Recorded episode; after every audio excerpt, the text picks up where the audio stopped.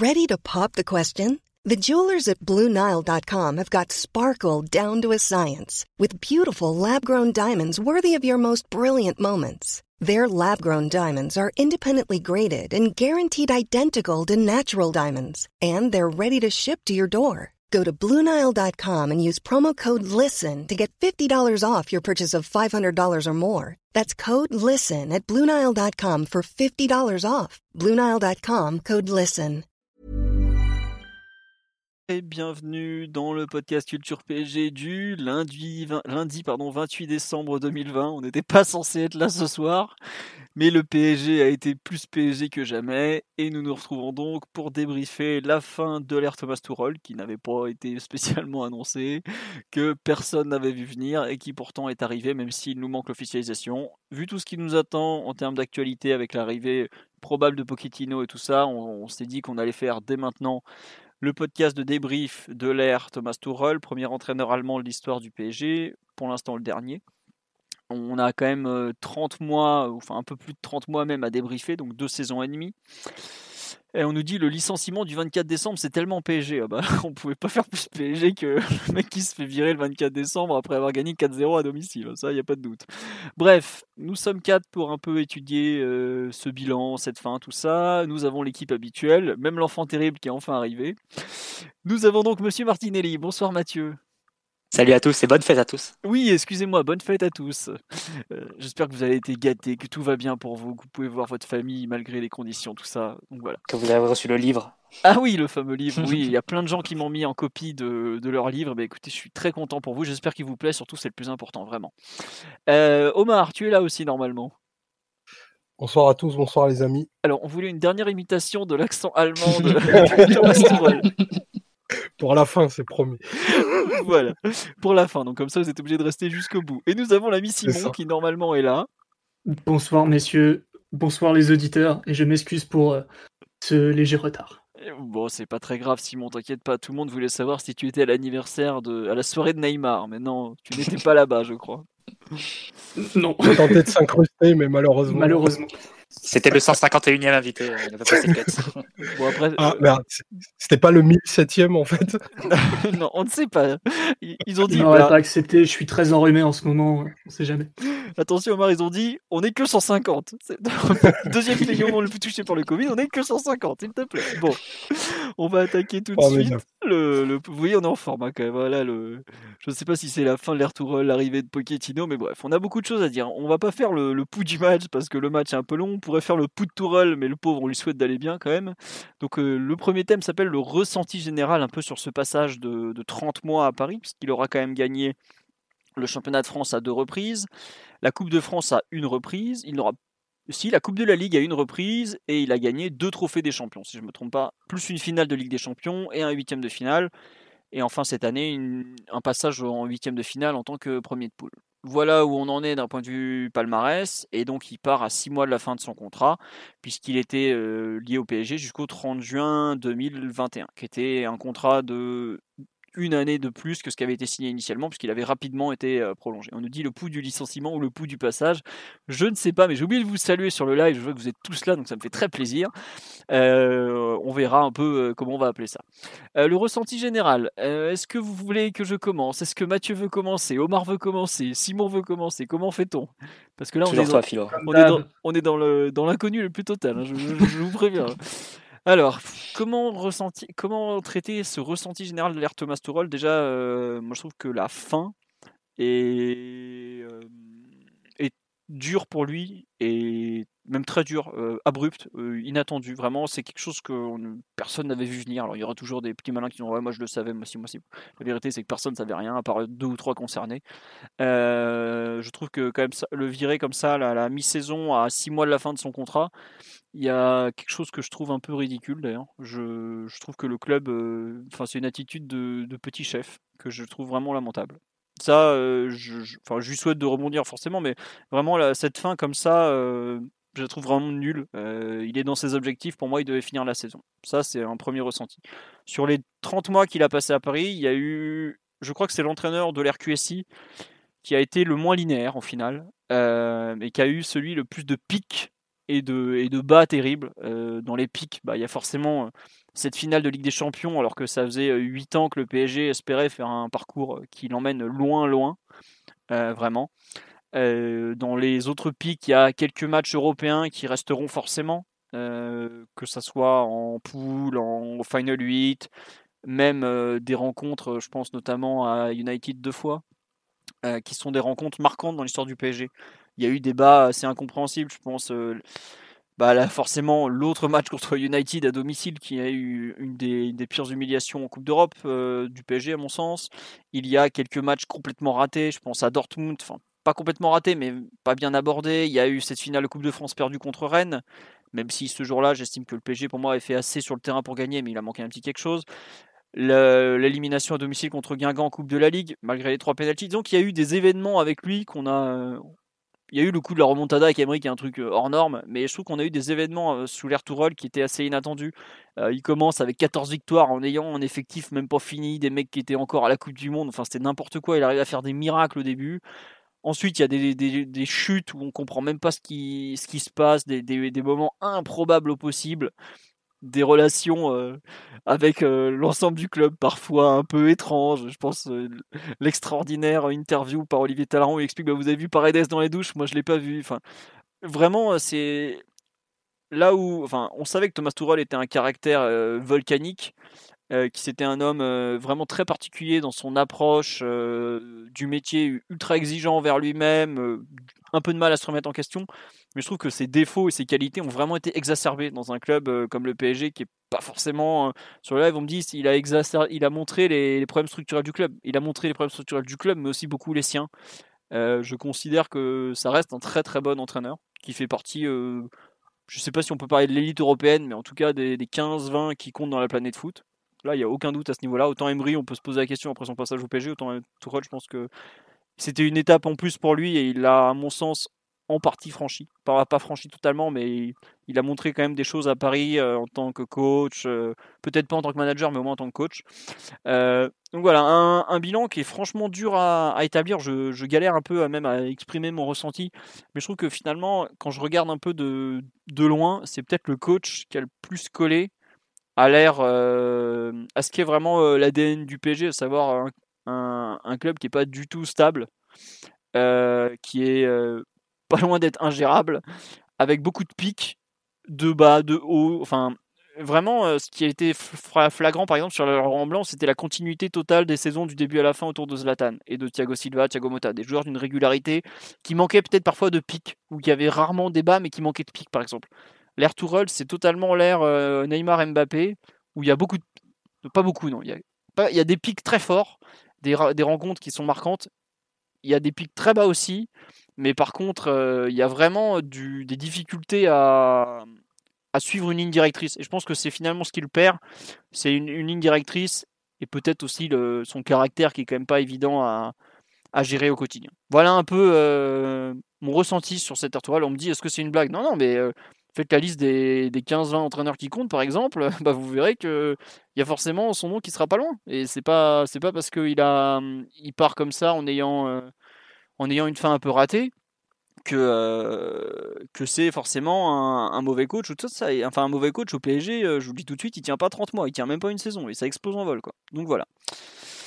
Euh, Mathieu, on nous dit on n'a jamais vu sa philosophie de jeu. Ça fait partie effectivement des trucs où il peut repartir en étant pas très satisfait de lui parce que il n'a pas forcément su mettre en place beaucoup de choses sur le sur le moyen terme, sur le long terme à ce niveau-là. Mathieu, Omar, euh, votre ressenti sur euh, oh, même Simon, excuse-moi mon Simon, mais tu parles plus du plus tard en général. Mathieu, vas-y sur un peu le ressenti général, probablement moins positif de ton côté. Bah, tu vois, euh, on s'est pas concerté avant ni rien, mais j'avais j'avais le même ressenti que toi en fait. C'est les, les, les, mots qui me viennent spontanément à l'esprit en pensant aux, 30 mois de Tourelle, c'est discontinuité, instabilité et presque irrégularité pour des facteurs qui sont pas forcément toujours liés à lui, parfois des, facteurs extérieurs comme, euh, comme les blessures ou les, états de forme des uns et des autres.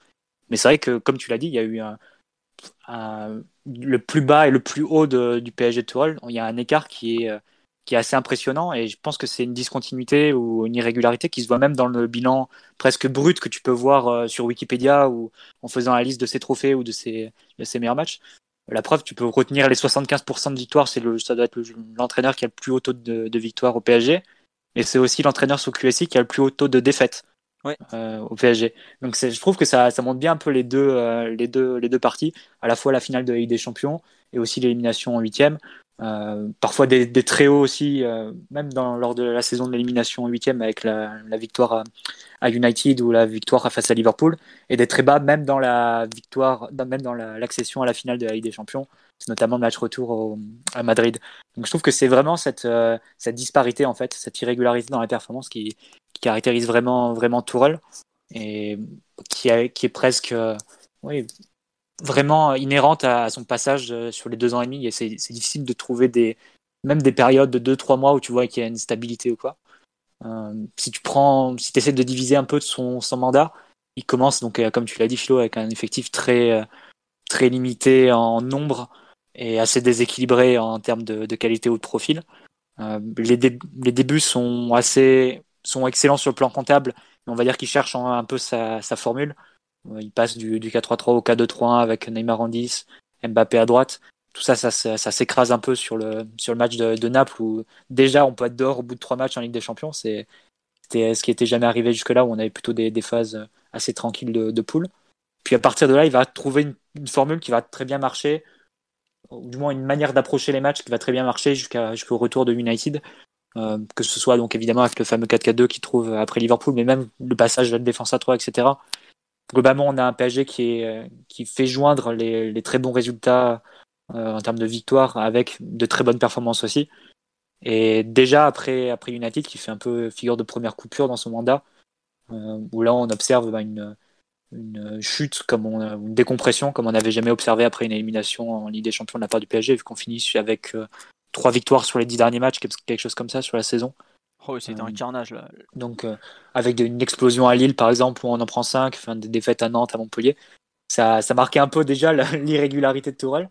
Et, mais avec un effectif qui est renforcé en nombre sur la saison d'après, euh, on va aussi voir cette, cette irrégularité.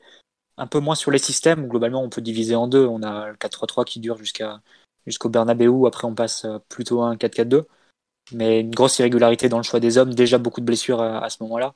Et comme on l'avait fait un peu, comme on l'avait dit notamment lors de nos bilans de, fin de saison euh, l'an dernier, euh, en mai, enfin même cette année en mai plutôt, euh, on disait bah il y a eu 20 associations différentes au milieu de terrain, entre les milieux de terrain à 2 à 3 euh, sur la saison dernière, de août à, février, et 15 charnières différentes, euh, pareil entre août et, février-mars. Donc ça montrait bien déjà les régularités, la discontinuité, forcément avoir des équipes qui changent autant, presque ne pas avoir d'équipe type, ou même pas ne pas avoir de, système type. Euh, on, a on arrive à ces discontinuités de performance avec parfois des, une équipe qui, qui semble se mobiliser vraiment ponctuellement sur certains types de matchs et d'autres où elle, elle coupe complètement la lumière, les, attaquants ne font plus les efforts, se perdent dans des pertes de balles. Souvent, quand ils arrivent, quand ils reviennent de blessure d'ailleurs, notamment Neymar, bah, ça a été un peu l'histoire des matchs, des matchs Bernabeu, le match, le match aller face à Dortmund aussi. Euh, on peut même citer les matchs face à Bruges ou bien le match face à Monaco, euh, le 3-3. C'est des matchs comme ça où, où le jeu du PSG, tu sens quand même qu'il n'y a pas une vraie reprise sur cette deuxième saison de, de Tourelle. Pas de vrai progrès sur les sorties de balles. Euh, la construction du jeu est, on va dire, assez limitée et très dépendante de ce que peut en faire, euh, on peut en faire Neymar. Et donc très dépendante aussi des, des états de forme. En particulier du Brésilien, dont on sait qu'il a pris l'habitude, après ses blessures, de, de mettre toujours un peu de temps à, revenir. Donc je pense que Tourelle subit un peu ça. Et, euh, mais ce qui est, on va dire, peut-être un défaut, euh, parce que le PSG n'a pas vraiment de trame ou de, de collectif vraiment de fond qui lui permet de résister à des états de forme un peu moins bons ou à des absences. Euh, Tourelle peut le transformer en force sur certains, sur certains aspects. Et là, je pense qu'il va faire euh, preuve de, notamment lors du Final 8, de, de, certaines qualités dans la confection de, plans de jeu vraiment spécifiques avec des forces en présence. Euh, c'est la formule qu'il trouve lors du, euh, lors du Final 8 à, Lisbonne avec Neymar plus, euh, plus recentré, et Mbappé qui part plus du côté. Donc c'est, on va dire que Tourelle a peut-être un peu déçu dans sa capacité à créer un jeu établi de la part du PSG qui résisterait un peu aux intempéries, bah, comme ça, comme avait été le cas de, de Laurent Blanc. Mais et donc c'est un peu, on va dire que le, le bilan de Tourelle il se fait à partir de certains matchs ponctuels de certains coups tactiques réussis et certains coups tactiques ratés. Et on va dire que cette tendance est un peu poursuivie sur, sur la deuxième partie de saison qu'on vient de vivre. évidemment, dans des conditions encore pires, vu que si on avait déjà beaucoup d'absences sur la saison précédente avec le coronavirus, l'absence de préparation, c'est encore pire. on, va, on, va, on va passer à des changements de système quasiment match par match et aucune formule qui, qui, vraiment se dégage, aucune hiérarchie vraiment qui, qui, qui fait ses preuves. Euh, et tu disais un peu la, la fin abrupte, c'est vrai qu'elle est abrupte, mais en même temps, euh, je dirais que ces derniers mois, il n'y avait pas vraiment de signaux qui permettaient d'être optimiste sur une deuxième partie de saison. Euh, notamment ces deux derniers mois où on passe d'un, on avait 5 points d'avance sur Lille et 7 points d'avance sur Lyon euh, pour commencer début novembre, et on arrive à moins 1 de, de ces deux équipes sur, euh, sur la fin décembre. Et je trouve que ça, ça allait un peu de pair avec la dégradation, du jeu et peut-être même aussi d'un certain malaise qu'exprimait Tourelle ou que laissait transparaître Tourelle, que ce soit avec la qualité ou le, profil de son équipe, euh, mais aussi sur les, euh, intangibles de sa fonction, hein, le fait d'être jugé quasiment exclusivement sur la Ligue des Champions, de, de, pas, pas que les médias ou les supporters ne prennent pas assez en compte la préparation tronquée ou, ou les succès euh, en Liga. Et je pense qu'il va le vivre de, moins en moins bien. Et aujourd'hui, est-ce que c'était la bonne solution de continuer comme ça sur la dynamique des derniers mois euh, avec un entraîneur qui savait qu'il n'aurait pas de prolongation et qui se sentait, au vu de ses déclarations même dans, sa dernière interview, pas vraiment à l'aise avec, euh, avec sa fonction? Je sais pas, au final, seul, seul l'avenir jugera, mais je pense qu'on était sur une pente un peu, un peu descendante et au final qui est assez cohérente avec euh, ce qu'est le PSG quasiment depuis l'élimination du United. Je pense que dans le jeu, euh, on a eu quand même cette, cette dégradation-là, ou du moins pas assez de, de stabilité euh, qui permettent de dire voilà, Tourelle est vraiment dans le, dans le, bon chemin, il a trouvé son équipe, il a trouvé son système, il a trouvé ce qu'il veut faire, ce qu'il veut obtenir de ses joueurs. Ça a été trop irrégulier pour qu'on puisse le penser euh, comme ça à la fin décembre. Alors, il y a c'est très long, effectivement. Désolé. Non, non, non, non, mais enfin, euh, préparez-vous, on est, on est encore à 2h du matin, je crois, parce qu'il y a beaucoup de choses à dire. Non, juste, c'est vrai que sur le live, une remarque. Euh, il y a plusieurs remarques. Je, on va faire, je commence le live de Twitter. On nous dit euh, le mec a dû gérer le Covid, etc. Non, oui, il lui arrivait des galères assez improbables. Mais bon, après, ça, ça fait partie du métier de coach. On nous dit il a senti passer la République des joueurs. Bah, il l'a senti passer, mais il l'a aussi adopté un peu, puisque euh, il a pas, il a enfin, c'est un des trucs qui lui a permis de, durer aussi longtemps au PSG, c'est qu'il avait quand même plutôt une bonne relation avec son, son dans l'ensemble. Même si la fin, ça a eu des éléments, euh, des événements un peu compliqués avec Marquinhos, euh, Danilo, tout ça, euh, ce qui s'est passé autour d'Istanbul, ça a aussi un peu compliqué les choses. Mais c'est aussi peut-être pour ça qu'il a duré 30 mois et que de l'RQSI, c'est quand même le coach qui a duré le plus longtemps derrière Laurent Blanc. C'est pas, pas forcément un hasard. Euh, ensuite, on nous dit ne pas avoir d'équipe type, de structure type, c'est l'anti-Laurent Blanc. Ah oui, mais moi je, je, rejoins totalement, c'est le, le c'est l'entraîneur qui a le qui est vraiment le plus éloigné de ce qu'a été l'ère euh, blanc euh, blanc Zlatan, j'ai envie de dire. Euh, La question c'est est-ce que c'est par choix ou est-ce que c'est subi? Ça y est Voilà. Peu... Est-ce que c'est pas aussi lié au profil des joueurs, par exemple, Mm. qui, qui sont quand même très différents entre d'un côté Neymar, l'autre côté Zlatan. Il y en a un qui est capable de, s'envoler en Coupe d'Europe euh, de façon incroyable, là où Zlatan a été parfois accusé de saturer. Mais en revanche, Zlatan, euh, il faisait pas 25 matchs par saison. Il t'en faisait 50, il mettait 45 pions et tu savais sur quoi t'allais compter. Bref, il y a autre chose sur les lives. Euh, sur le jeu, tout ça, il y a beaucoup de remarques comme quoi le jeu du PSG était très mauvais. Euh, oui, c'est sûr qu'en termes de jeu, c'est peut-être là où il a le plus déçu. Je pense qu'on sera tous d'accord là-dessus, ça a quand même énormément manqué de continuité.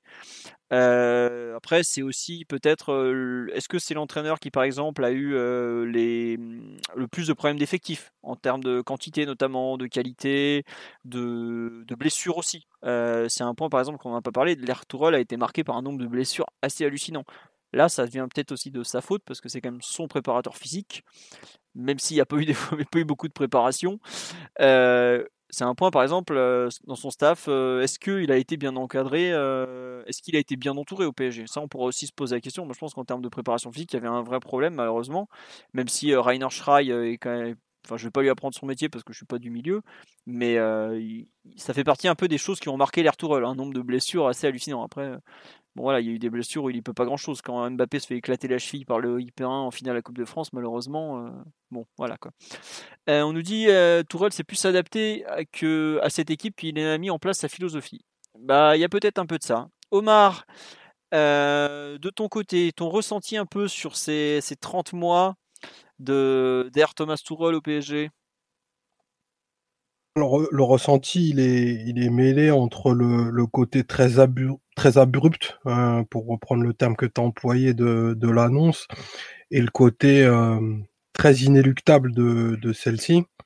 Euh, inéluctable, pourquoi? Parce que, mine de rien, il y a il y a beaucoup de, de, de crispation. Il y avait beaucoup de crispation autour du, du club et, et cette, cette, cette, pardon, cette crispation n'a cessé de croître euh, entre, entre l'actionnaire et le staff technique, entre la, la direction sportive et le staff technique, entre le département médical et le staff technique, entre le, entre le département performance et le staff technique, et j'en passe. Entre les, les, les inimitiés des uns, euh, la félonie, les procès en, légitimité et euh, le lymphatisme supposé, on est arrivé à un espèce de, point de non-retour. Et euh, enfin, sans trop spoiler, euh, Tourol n'avait vraiment plus de futur dans, dans ce club. Leonardo, il avait donné un délai de 40 jours dans quand il s'était prêté au jeu des, des, questions de réponse avec des, des, questions aux supporters pardon avec Ambre euh, il me semble que c'était autour du 10 novembre ouais. et, euh, et, et, ce délai de 40 jours en fait ça ressemblait plus à, à un espèce de contre à rebours qu'à qu un signe de confiance euh, inébranlable envers envers Tourol et son staff. Et on se rend compte que c'est c'est à peu près peu ou prou euh, le moment où bah, où l'annonce de du, du, départ de l'allemand le l'allemand se fait. Euh, qu'on se rende compte, c'est quand même quelque chose de, de rarissime sous QSI, qui a, qui a plutôt maintenu euh, une confiance en ses, en ses techniciens en poste, même au plus fort des, des différentes tempêtes. Euh, il y a des clubs où, où Tourol aurait pas, aurait pas survécu à ce qui s'est passé au, au printemps 2019 après, après Manchester. Euh, une équipe, une équipe démobilisée qui a fait, je crois, quatre victoires en 11 matchs avec quelques, quelques claques monumentales. Euh, je suis assez d'accord sur, sur le fait que le, le, règne de Tourol sera plus un règne de, de coups qu'une réussite au, long cours. Euh, parce que ben quand on quand on parlera euh, dans, le thème d'après de, de, de, ce qui a été bien fait, euh, Tourol avait annoncé certaines choses qu'il a peut-être pas pu pas pu ben, respecter ou imprimer euh, sur le club et sur le club et sur ce groupe.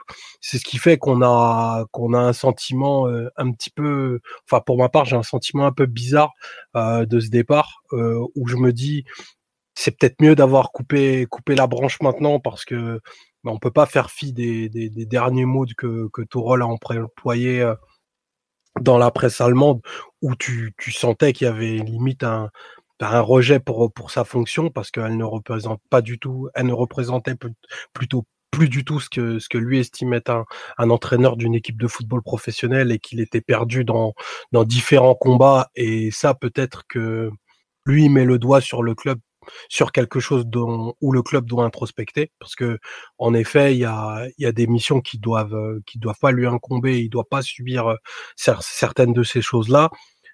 Mais euh, à côté de ça, il, faut regarder un, bilan sportif qui est discutable euh, quand on quand on regarde de près euh, ce qu'avait annoncé euh, ce qu'il ferait de, son mandat, ce qu'il voudrait en faire plutôt.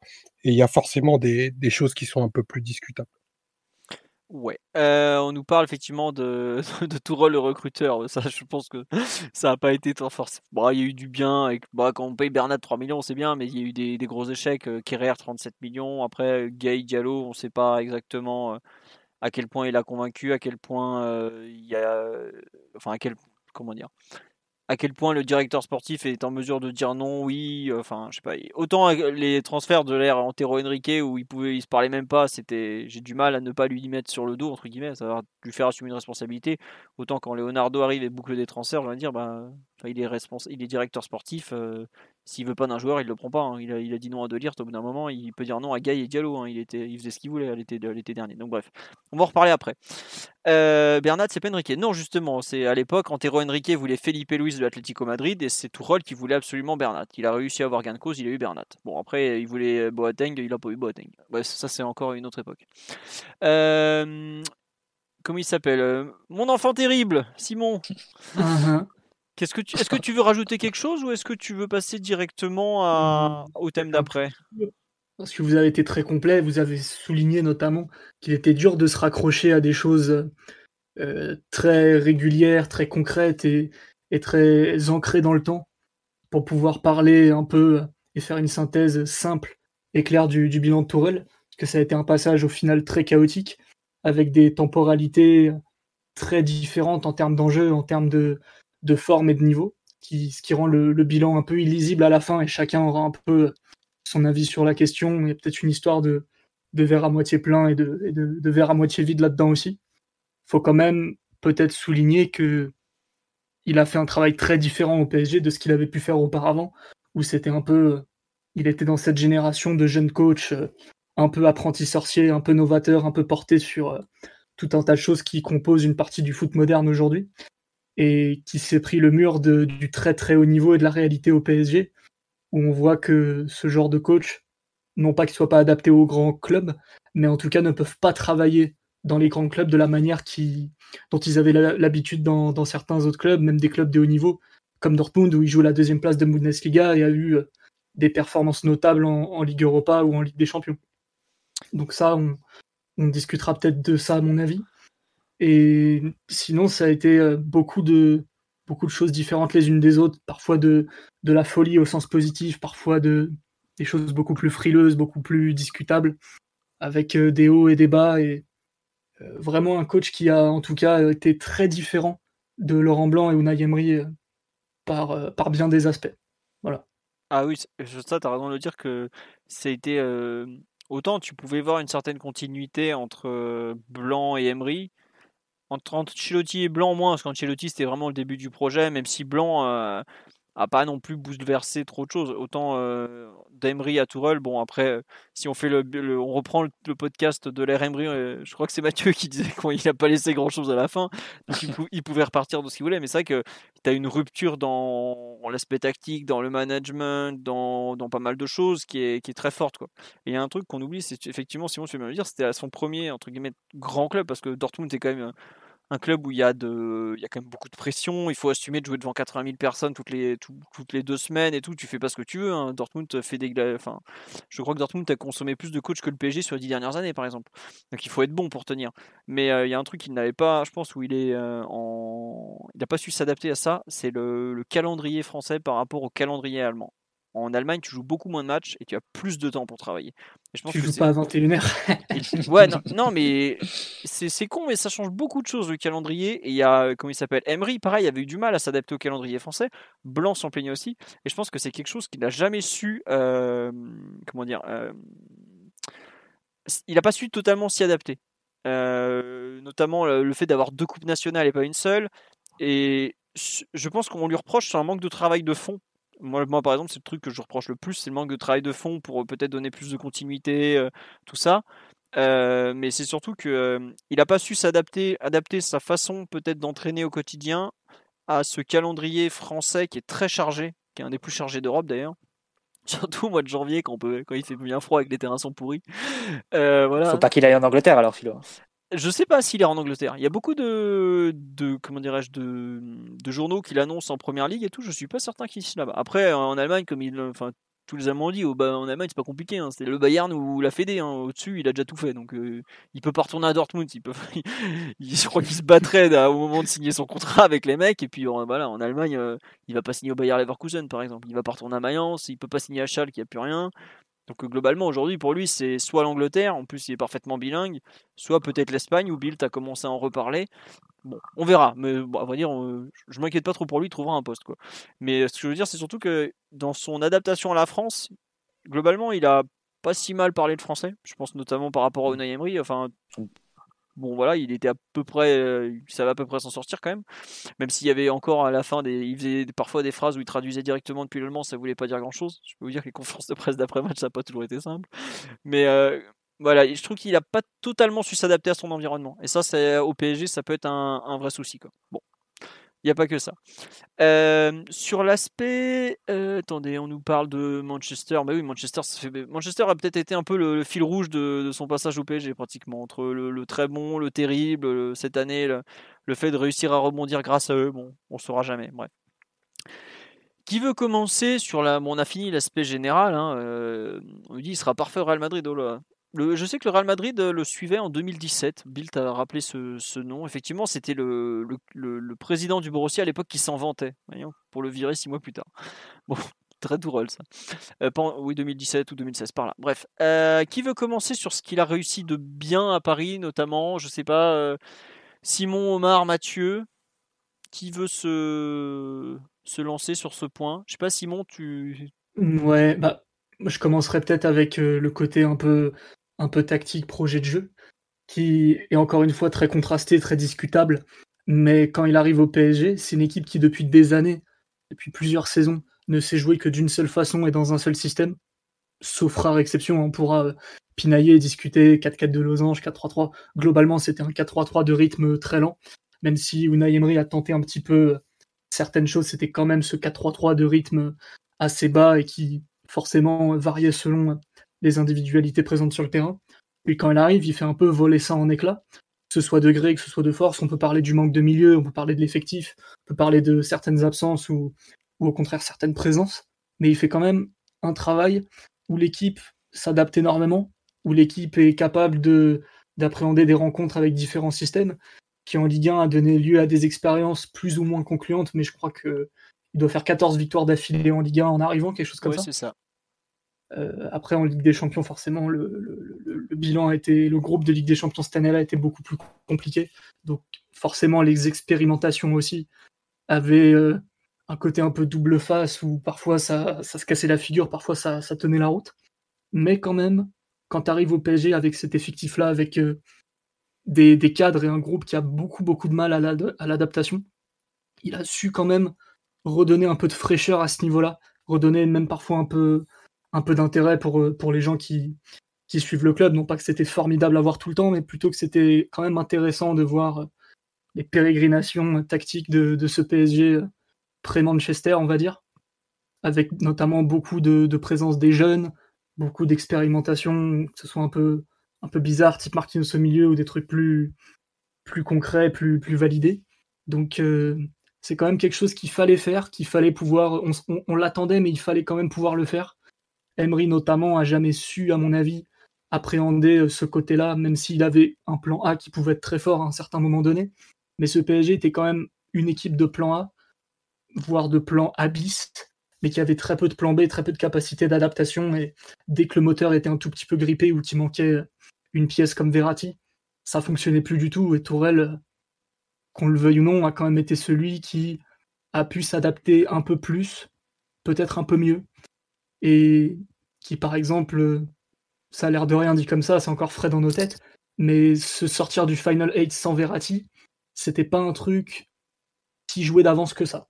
Donc, sur ce côté-là, je, je, lui, accorderais quand même un petit peu de crédit, même si évidemment dans le jeu, ça s'est traduit par beaucoup de discontinuité et parfois des, des, trucs qui marchaient un peu moyennement, et surtout en termes de, de spectacle et, et d'aboutissement collectif, on a eu beaucoup beaucoup de mal à, à y voir clair trop souvent et avec parfois, euh, encore une fois, c'est toujours des hauts et des bas, mais dans le contexte PSG, à mon avis, ça a été un truc euh, qu'il fallait faire, qu'il fallait tenter et qui a qu'il a plutôt mené jusqu'à son terme, vu qu'il y a quelques semaines, on parlait pas de son départ, on parlait de est-ce que le 3-5-2 peut ou pas nous mener euh, sur une partie de la saison, par exemple. Oui, après c'est de demander est-ce que le 4-3-3 Est-ce que le 4-4-2 Non mais ça, tu as, tu as raison. Sur la partie tactique, c'est enfin, contrairement aux autres, Blanc avait sacralisé le 4-3-3, Emery a, échoué à le faire évoluer. voilà, c'était comme ça. finalement, il avait tenté son 4-2-3-1, il a tenu 3 matchs. Tourelle a, réussi à faire bouger un peu les lignes. Je ne sais pas, Mathieu ou Omar, ce que vous en pensez un peu de ce, point-là. Est-ce que vous le mettez dans les points positifs? Est-ce que vous en avez un autre à citer? Je m'inscris complètement dans la lignée de, de ce qu'a dit euh, Simon. Hein. Je partage tout ce qu'il a dit je pense que c'est le, passage, la partie la plus intéressante du mandat euh, de, de Tour au final. Le, pas je vais pas dire tous les six premiers mois dans l'ensemble, mais à partir de la mi-temps face à Naples au parc, euh, où il passe à trois derrière après une première mi-temps qui avait été euh, très compliquée, et de cette mi-temps là jusqu'à bah, jusqu'au match face à United au retour. je dirais que c'est à la fois un Tourelle qui va s'adapter, qui va trouver des solutions nouvelles avec un effectif qui était déséquilibré, avec des failles qui étaient assez béantes, évidemment Marquinhos au milieu de terrain qui a été une vraie, vraie roue, de secours et une porte de sortie aussi pour cette équipe qui cherchait un équilibre, et notamment au milieu de terrain. Bah, rien que le fait, par exemple, de faire cohabiter Marquinhos, Thiago Silva et Kimpembe, c'était c'était une bonne idée parce que c'est trois joueurs qui avaient un niveau suffisant pour être titulaires. Et sous Emery, c'était trois joueurs qui, faisaient, qui étaient en rotation les uns avec les autres. Euh, tu voyais jamais les trois ensemble. Donc euh, rien que ça, ça a permis aussi d'élever le niveau défensif de l'équipe. Et je trouve que ça a été une bonne solution ponctuelle à ce moment-là pour, euh, pour s'en sortir dans un groupe qui était très difficile. Et ça a donné notamment le match face à, face à Liverpool, où là aussi il avait réussi à obtenir un certain niveau d'application de, de, toute l'équipe. Euh, je dirais qu'il n'a pas réussi à l'obtenir dans la durée sur tous les matchs. Et on pourra faire la liste euh, tout à l'heure dans, la, liste des purges. Bah, pas forcément des purges, mais des matchs où, où PSG ressemblait même plus à une équipe, en fait, où tu voyais euh, deux blocs qui se séparaient et qui communiquaient même pas entre eux. Euh, Tourelle a quand même réussi ponctuellement sur certains matchs à, faire dialoguer ces deux entités qui, qui s'étaient déjà séparées sous Emery. Euh, ça a été notamment le match face à Liverpool. Euh, un match, bon, même si c'est un match sans Neymar, le match à Old Trafford aussi, c'est une belle référence de son mandat. Mais je dirais que cette partie-là de, son mandat de, de Tourelle, entre grosso modo octobre et mars, ça a été la partie où il a été le plus proche de trouver quelque chose, je pense. Quelque chose de, pouvoir construire sur le long terme. Après le mercato, euh, j'imagine que il voulait pas seulement Paredes, hein, il voulait aussi Gay pour, pour consolider un peu le système. Et puis la fin de saison un peu, un peu délicate n'ont pas, lui ont pas permis de, de construire dans ce sens-là. Mais euh, voilà, après, euh, ça a été beaucoup plus discontinu la saison dernière. Euh, je dirais que ni le 4-3-3 qui s'est un peu écraché sur, euh, lors du match face au Real, mais qui avait déjà montré des signes, hein, notamment les deux matchs face à Bruges, de, des difficultés, on va dire, à sortir de, de la pression et de, de, connecter le milieu avec l'attaque, aussi lié au, profil des, milieux et, des attaquants. Euh, et puis ensuite, le passage en 4-4-2 qui a aussi montré d'autres failles, hein, que, notamment essentiellement dans, l'équilibre et dans le fait de la capacité ou non de l'équipe à gérer les, nombreuses pertes de balles des attaquants. Et ce, malgré, quelques changements de.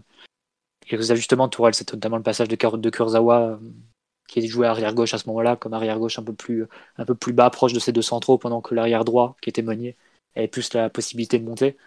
Euh, voilà, cette partie-là de son mandat l'année dernière. Je ne parle évidemment pas de ces, des six mois qu'on vient de vivre, mais déjà l'an dernier, avant le coronavirus, c'était un, une partie beaucoup plus, beaucoup plus fluctuante où Tourelle était moins proche, je pense, de trouver, de trouver la clé avec son effectif mais d'un match à l'autre, entre les trois jours, ou même d'une semaine à l'autre, même sur des petits, prends des périodes de trois semaines, il y avait une grande irrégularité dans, dans ce que pouvait produire le PSG.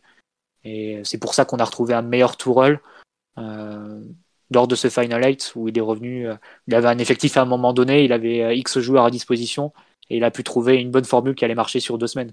Et, euh, et dans cette, dans cette disposition-là, il a été plus à, plus à son aise et davantage capable de trouver des solutions, mais vraiment ponctuelles mais là encore pas dans la continuité, dans le, le développement d'une solution un peu plus, euh, un peu plus stable. Donc euh, voilà, si je devais retenir les points positifs de ce mandat, je dirais vraiment le, la première partie entre octobre et, et février-mars, et puis très ponctuellement le Final 8, euh, le, le match face, à, face au Real aussi, le match aller, mais vraiment quelques, quelques matchs comme ça, le match retour face à le match de Monaco aussi, oui. le match de Monaco, après le 3-3. Ouais, le 4 euh, où, il fait le premier... ouais, où il fait le déjà juste avant un ajustement avec Kurzawa. Donc vraiment des, des, des matchs vraiment très ponctuels qu'on pourrait citer comme ça, presque individuellement, pas sur des longues périodes, mais après, le, après la claque de United, après la, la débâcle de United, ça a été un peu ça, je pense, le, le résumé de, de son mandat où euh, il n'a pas su imprimer quelque chose de, de plus stable. Très bien, bah, c'était complet. Euh, Omar, sur euh, des bons côtés, tu, en, tu rejoins les, les deux zouzous sur l'aspect tactique, tu as peut-être un autre point positif ou pas du tout d'ailleurs Ou il y a une personne qui me demande pourquoi tu le détestais? Mais ça, je pense qu'on va en parler dans les points négatifs. Oui, visiblement. Ça, moi, je détestais toi. Oui. Oh non, je déteste personne. Euh, non, euh, sur les sur les points positifs, c'est sûr que vous en avez vous en avez déblayé pas mal. Les les plans très spécifiques, c'est vraiment quelque chose qui a été qui à mon sens a été vraiment impressionnant. Euh, bah le, retour contre contre Liverpool, on est on est l'incarnation et c'est peut-être la meilleure chose qu'a fait qu'a fait en, matière de préparation et de et de déroulé de match. En tout cas, je pense que ce soir-là, l'équipe a vraiment ressemblé à, à ce qu'il aurait voulu qu'elle soit, à ce qu'elle aurait voulu qu'elle soit notamment.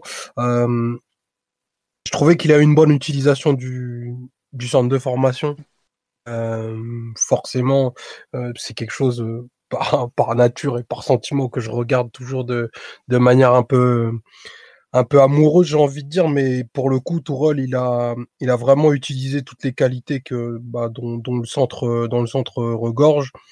Et, euh, et le temps lui a peut-être pas assez donné raison parce qu'on on se rend compte qu'avec avec ce temps et cette patience, ben forcément il aurait il y aurait des joueurs qui qui sortaient, il y aurait des joueurs qui seraient capables d'avoir un rôle dans cette équipe.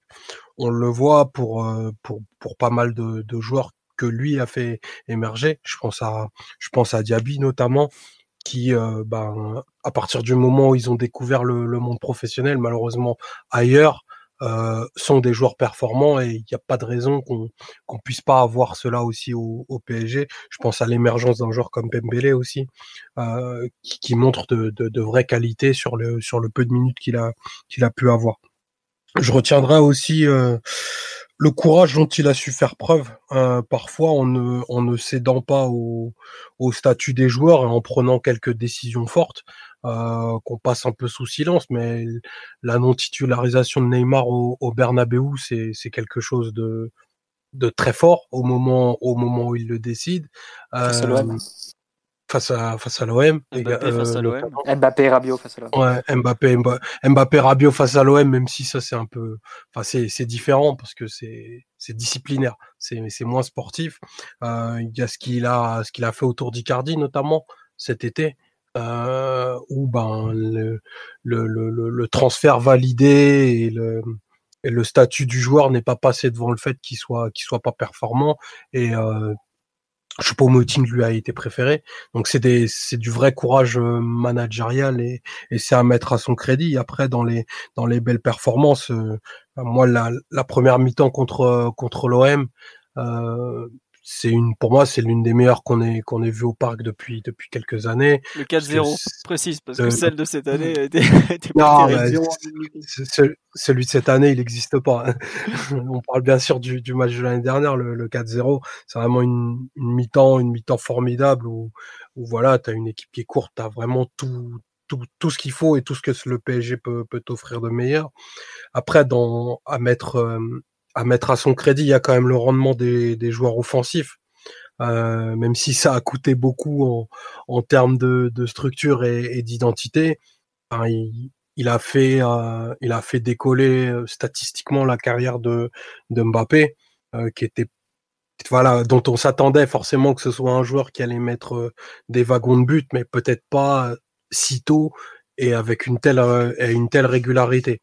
Donc, euh, il y a, y a plein de choses à dire sur cela, mais c'est quand même un, c'est quand même un fait qu'il a réussi à le faire de, à le faire décoller à, à ce niveau-là. Et après, bien entendu, ben le, le Final Eight appartient, euh, appartient à la postérité du club parce qu'il l'a amené à un niveau euh, européen auquel on, on était, on n'était jamais arrivé. Donc, euh, c'est aussi, c'est aussi à mettre à son crédit. Juste pour dire, en la première saison de PSG, il mis 21 buts en 46 matchs. La saison suivante, donc la première de Tourelle, Mbappé met 39 buts en 43 matchs. Voilà, pour te donner un peu des, des chiffres. Ah, c'est aussi le, le recentrage de Mbappé. Ça, ça peut être l'une des, des décisions aussi à mettre à son crédit, euh, puisque Emery faisait jouer, un tour, euh, faisait jouer Neymar et Mbappé chacun d'un côté. Euh, et même euh, quand, même quand Neymar s'est blessé, Emery a beaucoup joué avec Mbappé à droite et Di Maria à gauche. Mm. Et le fait de, de changer ça, de rapprocher dé- déjà Neymar et Mbappé, assez, vite, il a eu l'intuition, vu que même dans le cas de 3 où, où Neymar joue numéro 10, tu as Neymar et Mbappé qui sont sur la même demi-partie de terrain, si on veut. Euh, et après, évidemment, ça serait, ça s'est encore plus matérialisé avec le passage en 4-4-2 et, Neymar et Mbappé vraiment sur ce côté gauche, avec Verratti en plus qu'on- qu'il avait mis aussi axe gauche. Donc bon, ça a eu des avantages et des inconvénients. Je pense qu'on en a largement débattu euh, durant ces, ces deux ans et demi. Mais je pense que c'était une bonne intuition pour exploiter les, euh, moins dans un premier temps, pour exploiter euh, tout le potentiel offensif de, dont regorgeait l'équipe. Même si ça a peut-être un peu plus sacrifié le numéro 9 par rapport à l'ère Emery, puisque Cavani qui sortait d'une très bonne saison, même avec euh, Mbappé et Neymar en termes statistiques, sous Emery, et que ce soit lui ou Icardi, euh, même Keane, globalement, le rendement des numéros 9, le rendement statistique des numéros 9 a quand même un peu baissé avec, avec Tourelle, mais ça a beaucoup plus profité aux trois, aux trois autres qui, étaient, qui étaient associés ensemble. Donc, ça, à la fois, ça a eu des. Bah forcément, quand, pour n'importe quelle décision tactique, hein, ça a des effets positifs, des effets négatifs. Après, toute la question, c'est de savoir comment l'équipe compense les, les uns et, et accentue les, les autres. Euh, mais je dirais que dans les meilleurs matchs, ça, ça a été un point fort de, du PSG, c'est de développer cette relation-là avec Neymar, qui pouvait partir un peu du côté gauche, mais rentrer plus dans l'axe et trouver directement Mbappé en profondeur. Ça a quand même produit des, des valises de but souvent. Et euh, ça reste une décision à mettre à, son crédit parce que c'était pas une décision qui avait, prise, qui avait été prise par son prédécesseur.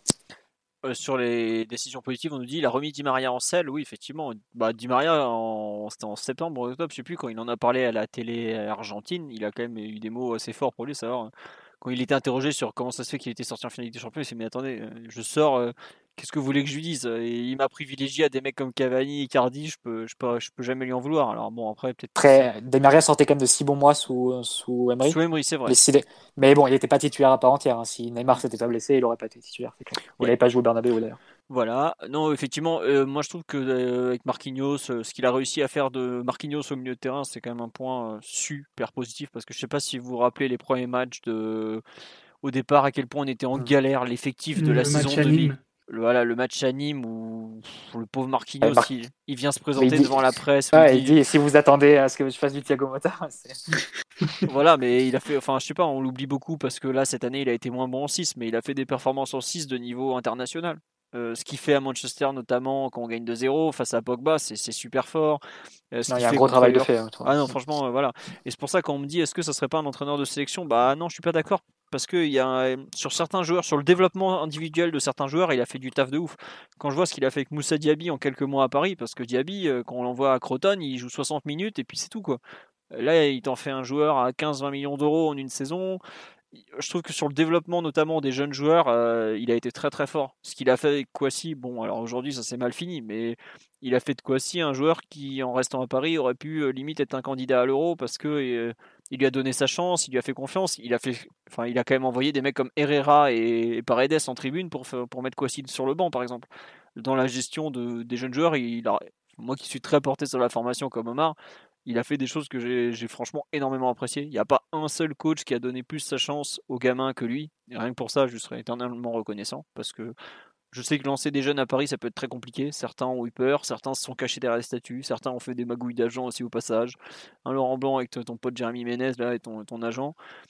Bref, sur la gestion des, jeunes, vraiment, euh, je suis, euh, je le remercie parce que je ne sais pas si on retrouvera un coach, même si le prochain à ce niveau-là a quand même euh, montré pareil de très bonnes choses dans l'intégration des, jeunes joueurs.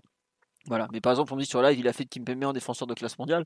Oui, il y, a des joueurs. Il joue bien sur Emery aussi. Hein. Ouais, non, voilà, ce que j'allais dire, Kimpembe était déjà bon sur Emery, mais c'est vrai qu'il a, il a franchi un cap non négligeable.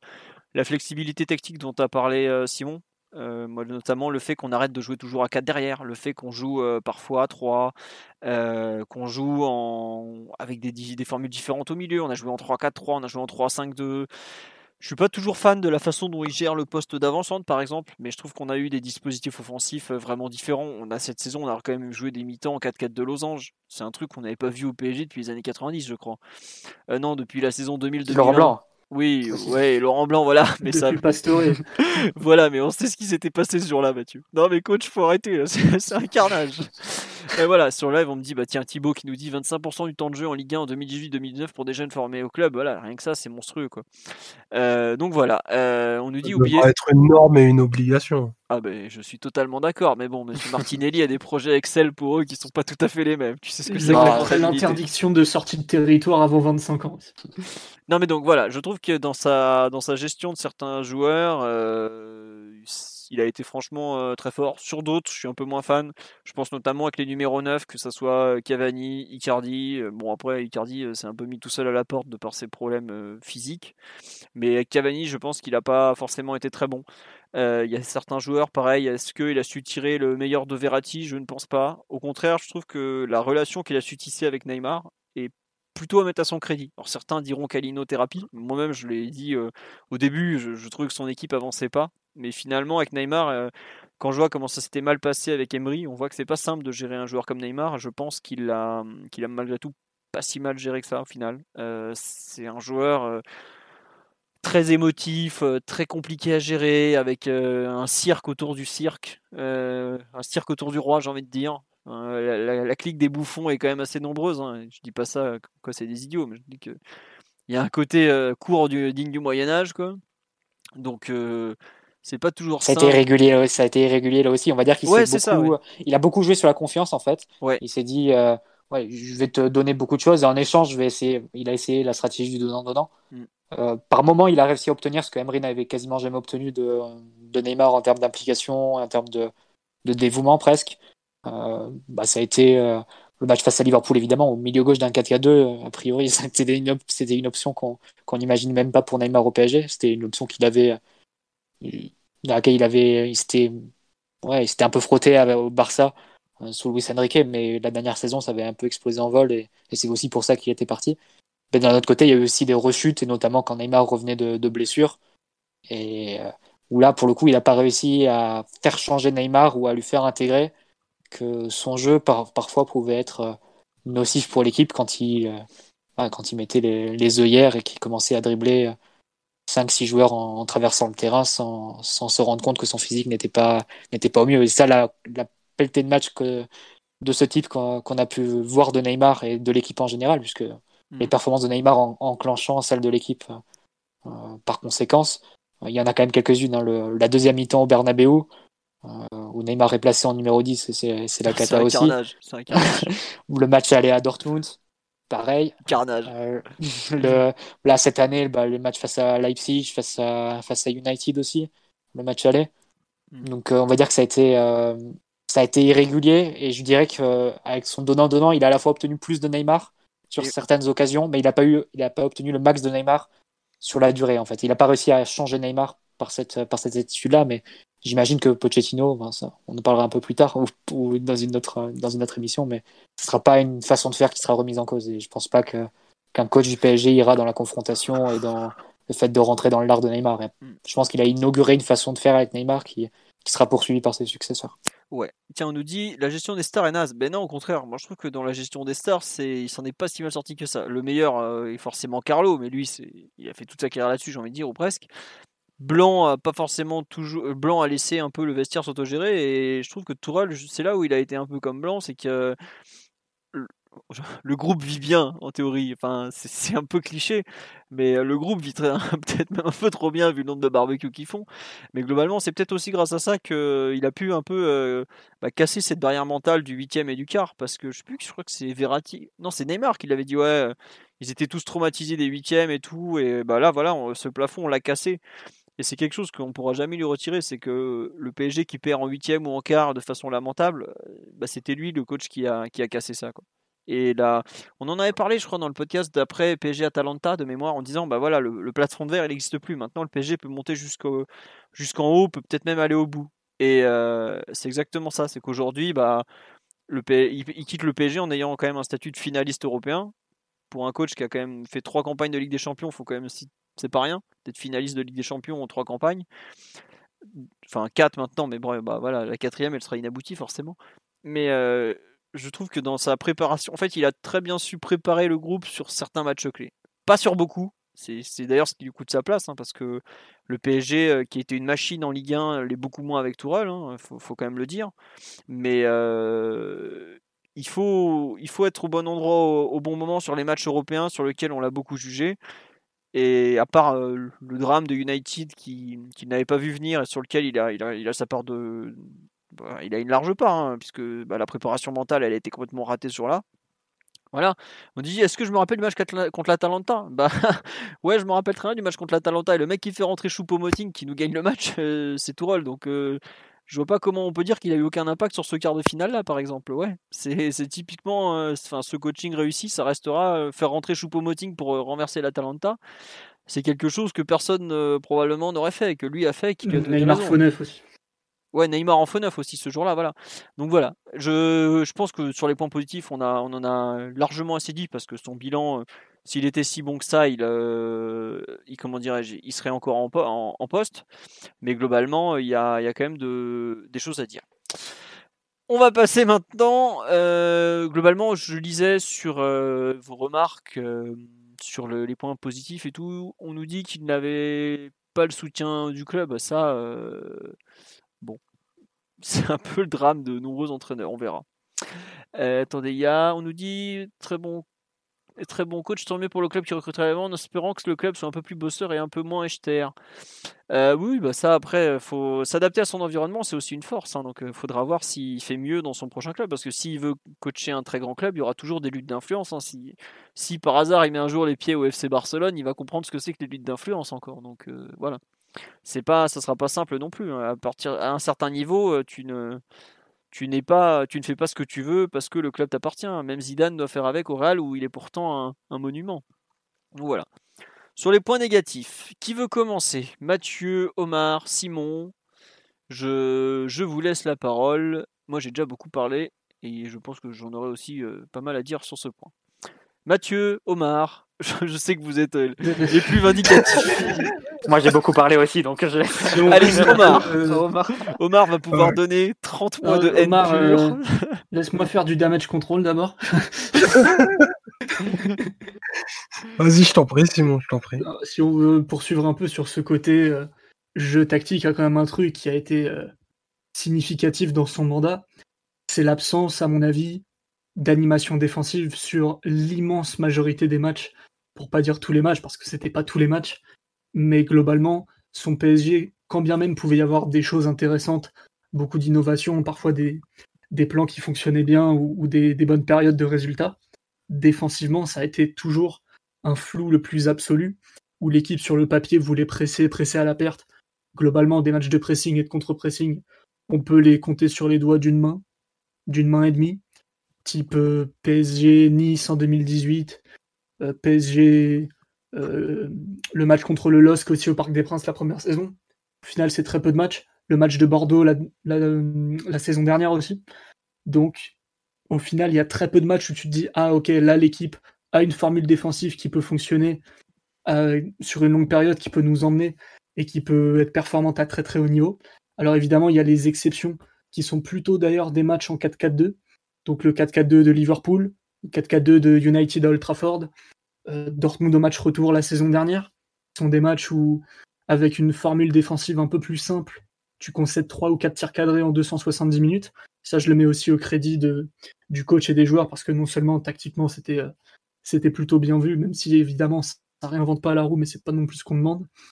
Et aussi euh, les joueurs qui se mettent au diapason et qui ont comme ça, on en parlait avec la théorie de l'interrupteur, ont comme ça des, des moments de mobilisation où ils font les efforts et, globalement ça a été aussi un des problèmes euh, de, ce mandat, c'est que les joueurs n'ont jamais vraiment été mobilisés défensivement de A à Z et que parfois ça donnait des trucs très bancals qui, ont coûté cher aussi par moment. Par exemple, la volonté permanente ou presque de faire du marquage individuel avec des joueurs qui soit rechignent à l'effort, soit n'ont pas des profils très, très exubérants défensivement ça a donné des situations type euh, Dortmund match aller ou Lyon en Coupe de France quand on, a la tête sous l'eau jusqu'à l'entrée de Mbappé, où tu te dis, euh, vu les joueurs que tu as, vu comment tu joues, tu devrais peut-être euh, te calmer un peu avec les théories de footballistique très allemandes où, tu, cherches un peu le, marquage et, l'agressivité à tout prix, peu importe le contexte, peu importe ton 11, peu importe l'adversaire. Donc ouais, défensivement, globalement, ça a été le, le parent pauvre de, son PSG. On n'y a jamais vu très très clair. Dès qu'on pensait avoir une formule qui marchait un tout petit peu en général, les limites apparaissaient très vite. Type euh, le 4-3-3, on se disait ah c'est bon, on est blindé, on a un milieu renforcé, Marquinhos, Gay, Verratti, euh, ça, fonctionne bien, ça presse bien. Euh, toujours est-il qu'au au Real Madrid, tu te fais promener, tu concèdes 25 tirs et, et tu vois pas, tu vois pas le jour de, toute la rencontre ou presque, malgré le match nul. Donc ouais, ça a été vraiment à mon avis, là où Tourelle a déçu énormément, c'est vraiment défensivement. T'as jamais su pour de vrai ce que tu voulais faire avec l'équipe. Et il y a eu quelques formules qui, qui, ont, qui ont bien fonctionné. Il y en a une on a fait des choses plus simples, des choses euh, un peu plus, un peu plus football euh, classique, on va dire. Et j'ai été euh, assez déçu, mine de rien, de voir que c'était rarement reconduit dans la durée, même si c'est des choses qui ont pu fonctionner sur les 4-4-2 que j'évoquais ou sur le Final 8 où défensivement euh, tu défends de manière un peu plus conservatrice, mais justement tu, permets à l'équipe de ne pas, de pas jouer tous les risques et de pas s'exposer n'importe comment. Quoi. Enfin, Simon, tu as une formule qui a marché que Mathieu a cité, c'est l'association des, des trois, euh, Kimpembe, Silva, Marquinhos, par exemple. Mais c'est vrai que, comme tu dis, en termes de, plan de jeu défensif qui implique tout le monde, ça globalement. Ouais, je, je, distinguerais les hommes du plan de jeu quand même. D'accord. Ok. Et ce, qui, et ce qui est intéressant, c'est que peut-être un constat qui est, qui est pas forcément très positif et, et même pour l'avenir, c'est que et je trouve que ça, ça s'est vu aussi sur les dernières, dernières semaines et derniers matchs, qu'on a quand même rarement concilié la capacité à être dangereux offensivement et la capacité à être solide défensivement. Euh, quand je dis solide défensivement, ça peut être aussi par la possession défensive. Et on l'a vu aussi beaucoup euh, avec Tourelle, des plans de jeu qui, euh, qui se basaient avec beaucoup de, joueurs derrière le ballon, notamment les, plans de jeu avec une base à 3 pour, pour construire ou relancer. Ce qui était des plans de jeu assez défensifs, que ce soit à United notamment, ou même plus récemment face à Lille.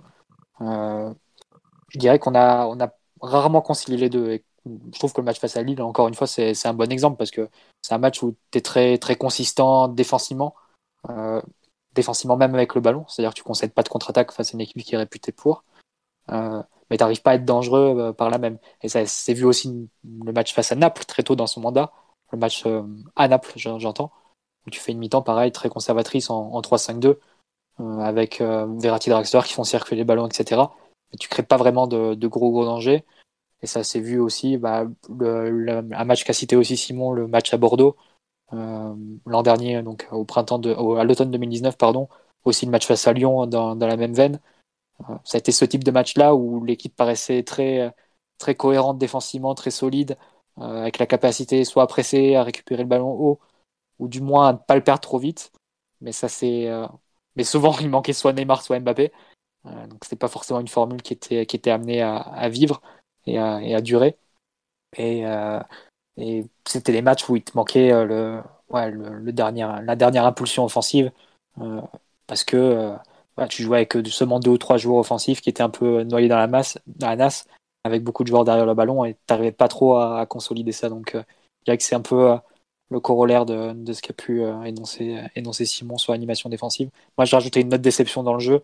Et pour le coup, j'attendais plus Tourelle sur ce point-là plutôt que sur l'aspect défensif, où il avait déjà montré, je crois qu'il se prend un 5-1 face au Bayern d'un moment, parce, avec euh, là encore un des, une animation très, très individuelle et très. Euh, il a jamais été très tourné vers la défense. Hein. Ouais. Globalement, c'est toujours un entraîneur qui a marqué énormément de buts, mais qu'on a concédé pas mal aussi. Quoi. Il a une approche qui n'est pas du tout euh, orientée 1-0. Globalement, il est plus orienté 5-3. Quoi. Bah, il est orienté 1-0 quand il veut faire la position défensive, etc. Mais quand il est en, en phase euh, sans ballon quand l'équipe doit défendre, c'est vrai que c'est très orienté homme. Et comme la, le match que citait Simon, le match face à Lyon en coupe, où tu jouais avec un milieu Verratti Gay, il me semble, ou Gay Paredes. Gay Paredes. Gay Paredes. Gay Paredes. Donc deux joueurs qui, ont, qui, peuvent, qui peuvent être aspirés, qui ont tendance à quitter leur zone.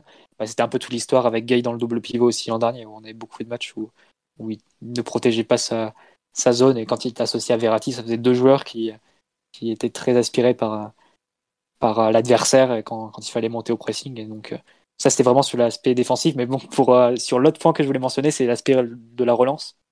Je trouve que c'est là où Tourelle a été quand même un peu, un peu décevant parce qu'on attendait de nouvelles solutions après Unai Emery où là, pour le coup, tu voyais déjà une détérioration dans la, dans la lignée, dans la foulée de, la perte d'influence de Thiago Motta. Euh, c'est un, un, domaine où, sous Laurent Blanc, tu n'avais à peu près aucun problème. Tu n'avais aucun problème à passer du ballon du premier tiers au deuxième tiers c'est plus pour créer du danger ensuite que tu avais des difficultés. Là, sous Tourelle, on n'a pas fait vraiment de progrès dans cette, dans cette direction-là. Et bon, ça a été notamment bah, les deux finales de coupe, vous devez vous en souvenir. On était pris à la gorge par Saint-Etienne et, et, face à Lyon, mais ça a été euh, un nombre de matchs un peu comme. Oui, Madrid aussi, mais il y a eu beaucoup, beaucoup de matchs où quand l'adversaire est venu nous chercher, on commençait à rendre très facilement les ballons. Et, au final, il y a eu la seule solution vraiment ponctuelle qu'on a pu trouver ça a été le, le match face à l'Atalanta où on a envoyé des longs ballons sur Neymar en fait. Mais, mais sans ça, c'est vrai qu'on n'aurait pas vraiment eu de, de, de signes positifs pour s'en sortir parce que deux semaines avant, était au supplice face au, marquage et au, pressing de Saint-Etienne ou Lyon. Donc ça a été vraiment une trame, de, une ligne de fond de, du mandat de Tourelle, hein, l'incapacité à la relance. Et je, je couplerai ça aussi avec euh, l'utilisation de Verratti, euh, où globalement il a joué parfois plus haut hein, que ce qu'on a pu voir face avec Emery euh, ou avec surtout Blanc. Euh, parfois un relayeur un peu avancé et c'est vrai que on va dire que c'était pas pas toujours la meilleure façon de, faire partir l'action. Et autant aussi Marquinhos au milieu de terrain, ça a eu des effets très positifs pour l'équipe de l'équipe. Autant on a aussi vu les, limites que ça pouvait avoir en termes de ressortie de balle. Et sans parler du, Final Eight, euh, où je pense qu'on les a vus aussi, mais tu peux contrebalancer par les, bons résultats. Je reprends les, deux confrontations face à Bruges, euh, notamment le match, le match aller où, Philippe Clément, l'excellent Philippe Clément, nous, nous envoie des marquages individuels sur toute la relance. Et tu sors pas un ballon et tu, tu rends les ballons extrêmement facilement. Euh, avec Verratti qui est pris et, ça a été un peu des l'un des points un peu noirs de, la relance du, PSG de, du jeu du, PSG sous, sous. Tu as aussi vu face à United au match aller quand, United est, est, venu de prendre euh, le match aller de, de ce semestre-là en 2020 quand ils sont venus un peu presser au parc.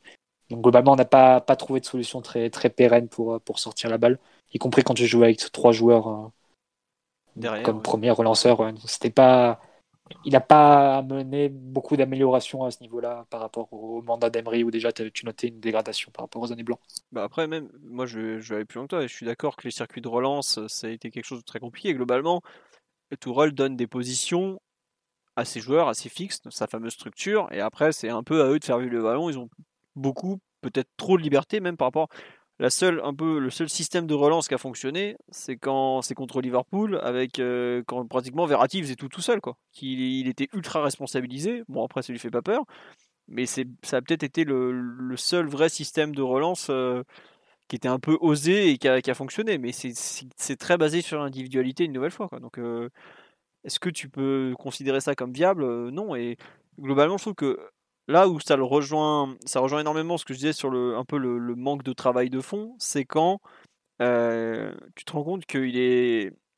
En fait, les joueurs manquent de repères vraiment à ce niveau-là. Et je trouve que autant c'est logique de changer un peu au milieu, un peu devant, autant en défense, il a peut-être un peu trop changé, un peu trop. Enfin, là, cette année, à un moment, on a été à 16 matchs de Ligue 1, on n'avait jamais aligné les 16. Euh, la, défense, je crois, c'est contre Bordeaux au coup d'envoi. Donc, c'est la 15e, enfin, c'est le 16e match de l'année les quatre qui sont alignés au coup d'envoi n'avaient jamais joué ensemble, par exemple.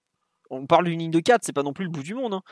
Mais il y a eu tellement de changements. Euh, même les charnières, 15, hein. 15 charnières différentes l'an dernier, c'est sans le Covid, hein, avant le Covid. Ouais, c'est ça. C'est énorme. Et il y a ça, euh, ça se ressent forcément, je trouve, sur des parties où il y a besoin d'automatisme, de, mécanisme, en fait. Et c'est là où je trouve que il y a eu des soucis de. Comment dirais-je de, de travail de fond, peut-être, de, est-ce qu'il a trop changé son effectif? C'est possible aussi. Et c'est là aussi, ça retombe un peu sur son staff, savoir le, le nombre de blessures, la préparation physique qui me paraît inadaptée. Il y a quand même, enfin, avec Laurent Blanc, on avait des problèmes de blessures, mais c'est parce qu'on avait un effectif finalement assez juste en quantité. Je sais pas si vous vous rappelez, on a quand même fait des saisons où le quatrième milieu de terrain c'était Rabiot, qui à l'époque avait euh, à peine 20 ans, on a fait des saisons pareil avec Unai Emery en défense centrale où le, troisième, on n'est même pas quatre joueurs, on en avait que trois. Le troisième, c'était Kim Pembe qui était encore un tout jeune joueur. Là, heureusement qu'on n'a pas eu un effectif. Enfin, c'est lui aussi qui a su inventer des solutions. Mais euh, on avait. L'an dernier, il y a six joueurs différents qui ont joué en charnière centrale. Et je crois qu'on a fait euh. six arrière droits l'an dernier aussi, ou un, enfin, un truc du genre. Cette mm. année, on a joué avec quatre arrière gauche différents. On n'est même pas à mi-saison, hein, je vous signale. Même 5 5 puisque j'ai oublié Dagba l'autre jour, qui est rentré arrière gauche. On est en une demi-saison là seulement. Donc euh, voilà.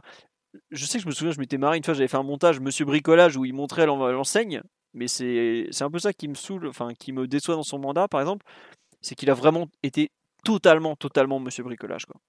Et euh, là où Laurent Blanc avait su donner, euh, pour prendre le meilleur entraîneur, à mon sens, de l'RQSI, en tout cas celui qui a eu les meilleurs résultats, euh, sur en termes de durée, je parle, avait, il y avait une vraie continuité. Tourelle a été dans, dans, le bricolage permanent, avec un vrai talent, parce que ce qu'il a fait notamment en Coupe d'Europe, sur des matchs où il y avait beaucoup de pression, beaucoup d'attentes, bah, c'est fort, franchement on on peut pas lui lui enlever ça, savoir s'adapter en permanence, c'est très très dur de s'adapter tout le temps, tout le temps.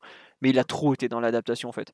C'est marrant, c'est que à Dortmund, il avait su donner quelques principes très forts et finalement son équipe arrivait à tourner en ayant des joueurs un peu différents, mais il y avait quand même une vraie continuité.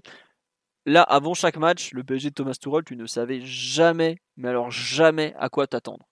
On a fait des retours de trêve internationale où tout roulait, mais nickel. Des retours de trêve internationale catastrophiques. On a fait des chocs où on a été catastrophique, d'autres où on a été très bon. Tout à l'heure, Omar, tu cité le PSGOM où on gagne 4-0. On fait une première mi-temps extraordinaire. On fait une deuxième mi-temps où on est mais nul, nul, nul, nul, nul. euh, il y a vraiment d'un match à l'autre. Euh, enfin, je trouve que vraiment le, manque de continuité était un, un peu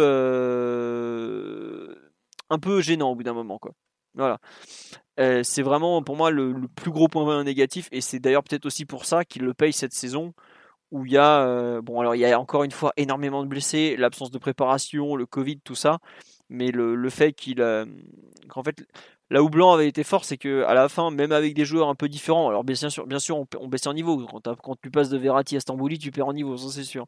Mais il y avait quand même, je trouvais qu'on retrouvait quelque part un peu le style de jeu. Et avec Tourelle, c'est un peu ça qui était gênant, c'est qu'un peu, en fait, le style de jeu, la façon d'attaquer, la façon de, de jouer, tout ça, dépendait beaucoup, beaucoup des joueurs, en fait. Et il s'est peut-être trop reposé, il a peut-être trop reposé, ouais, comment dire, il a trop construit ses équipes par rapport aux caractéristiques de ses joueurs et par rapport à son, mais pas par rapport à son idée directrice. Et, en, fait, le bilan de son mandat, et euh, j'ai envie de dire, ce qui est un peu gênant, c'est que bah voilà, le, manque d'idées directrices euh, générales, euh, comment le PSG de Tourelle joue par exemple, c'est quelque chose qui est très compliqué à, synthétiser. Parce que on sait, selon les joueurs à disposition, bah, il va jouer totalement différemment. Quand il y a par exemple euh, Neymar, quand tous les attaquants sont là, et l'espèce de 4-4-2 qui se déforme en 4-2-3-1 avec Neymar qui prend l'axe, Mbappé qui attaque le côté gauche, ou la profondeur, enfin il y a beaucoup de choses qui. D'un match à l'autre, il y a beaucoup beaucoup de choses qui changent et je pense que le manque de ouais voilà enfin je reviens toujours à ça le manque de continuité dans les idées a fait qu'à la fin euh, il s'est peut-être un peu perdu euh, dans les dans ses compositions dans ses choix et un peu dans la façon de d'aborder les, matchs en général je sais pas euh, Omar on doit dégager un, un Tourelle un peu préférentiel entre guillemets j'aurais quand même que son PSG c'était marqué par de la possession mine de rien on a cédé la possession à l'adversaire par choix très peu de fois un exemple, ce serait la finale de la Ligue des Champions, où on laisse le ballon au Bayern. Sinon, il y a peu de matchs où, où tu pars avec cette optique. Donc ce serait la possession et la verticalité. Euh, sachant que, mine de rien, toutes les fois où lui renonce à cette verticalité, à ce côté un peu, euh, un peu offensif, voire un peu déséquilibré, ça a donné des matchs qui n'étaient pas euh, tout le temps des purges et des défaites, mais presque. Moi, le côté 3-4-3, possession défensive, tous les joueurs tétanisé sur le terrain et Neymar qui fait Mimus devant. Alors euh, à la fin du match, on dit ouais Neymar il est naze, il a perdu 30, 34 ballons, mais faut voir aussi les conditions dans lesquelles on met les joueurs. Et là où on voit à mon avis euh, quelque chose de, très vrai que dit Wenger, il dit toujours que l'équipe, une équipe a toujours la personnalité de son coach. C'est que ce genre de match que Tourelle jouait pratiquement à contre-nature, où il voulait toujours baisser le tempo, figer les positions, mettre beaucoup de monde en, couverture et dans des positions euh, entre guillemets safe. Ça s'est rarement bien passé, pour pas dire que ça s'est à chaque fois mal passé.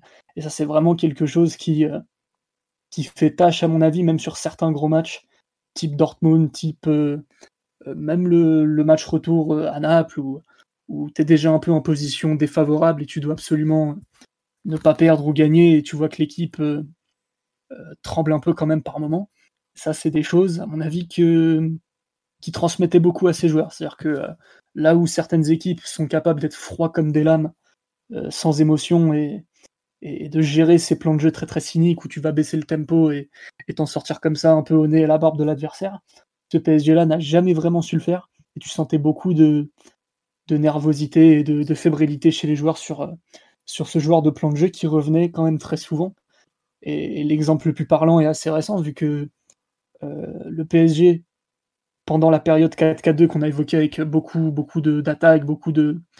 Euh, quand même un début de continuité, vu que sur plus d'une dizaine de matchs, tu joues comme ça. Tu as les adaptations avec les latéraux qui n'étaient pas positionnés pareil, on, l'a dit. Et Tourelle, arrivé au match de, Dortmund, sent pas trop le coup, se dit que son équipe est pas trop en forme, que Dortmund était en plus dans un, gros, gros moment de, de sa saison. Et se dit, bon, ok, je mets le 3-4-3, on va, on va limiter la casse. Résultat, sur le terrain, t'es nullissime tu rentres à la maison, t'as perdu. Alors certes, c'est pas si mauvais que ça, 2-1 au final, mais il faut voir les conditions dans lesquelles c'est arrivé, le match que Dortmund fait aussi, vu que ça aurait pu être bien pire au, tableau d'affichage. Au match retour, il remet un peu le 4-4-2, pas aussi offensif et déséquilibré, ne serait-ce que par les joueurs présents sur le terrain, que ce qu'on voyait en championnat, mais n'empêche que l'animation est très similaire, la manière de défendre est très similaire, et tu t'en sors avec un super match. ou en tout cas un match abouti où tu tiens la route, tu concèdes presque rien et tu t'en sors en faisant le métier. Donc ça, c'est vraiment un peu l'exemple typique où, où, euh, en revenant un petit peu plus près de, ses principes de base et, de, l'idée directrice, si on peut en dégager une qu'il avait pour cette équipe, euh, s'en sortait quand même mieux. Et à mon avis, il aurait jamais dû se renier autant de fois et autant de fois ne pas avoir confiance en, ses hommes ou surestimer l'adversaire en, instillant l'idée dans, dans l'esprit de ses joueurs qu'aujourd'hui il faut jouer euh, de manière un peu entre guillemets lâche, sinon on va pas s'en sortir. Parce que de toute façon, il ne s'en sortait pas. Ça, le contre-exemple, c'est un peu le match aller face à United en 2019, Simon. Où on joue quand même avec cette position défensive, la construction à 3 derrière, euh, limiter les contre-attaques de United qui étaient déjà assez euh, redoutées à ce moment-là, euh, par le fait d'accumuler de la position et d'avoir du monde en couverture. Mais c'est vrai que c'est un peu l'exception. couverture, à mon avis. Tu avais déjà une, avais une animation beaucoup plus mobile ne serait-ce que tu vois le, côté position figée et tout face à United, euh, tu voyais pas tant que ça et tu vois une équipe quand même euh, capable de, contrôler de, et de jouer au foot tout simplement. Mais t'avais pas ce côté-là. Euh, ah, t'avais ton 3-4-3 avec Alves. T'avais ton 3-4-3 avec Alves Bernat sur les côtés, Marquinhos Verratti au milieu et Draxler Di Maria dans les demi-espaces derrière, derrière Mbappé. Mais et ta ligne de 3 avec Kerrer, Thiago Silva et, et, euh, Mais c'est vrai que je te rejoins sur l'aspect plus général. C'est vrai que c'est pas un plan qui est, qui est sorti euh, de façon très positive à tous les coups. Euh, qu'est-ce que je voulais dire? Il y a une personne sur la live qui nous dit oui, euh, s'entêter avec Danilo Noax juste pour prouver la supériorité de sa logique par rapport à celle de Léo.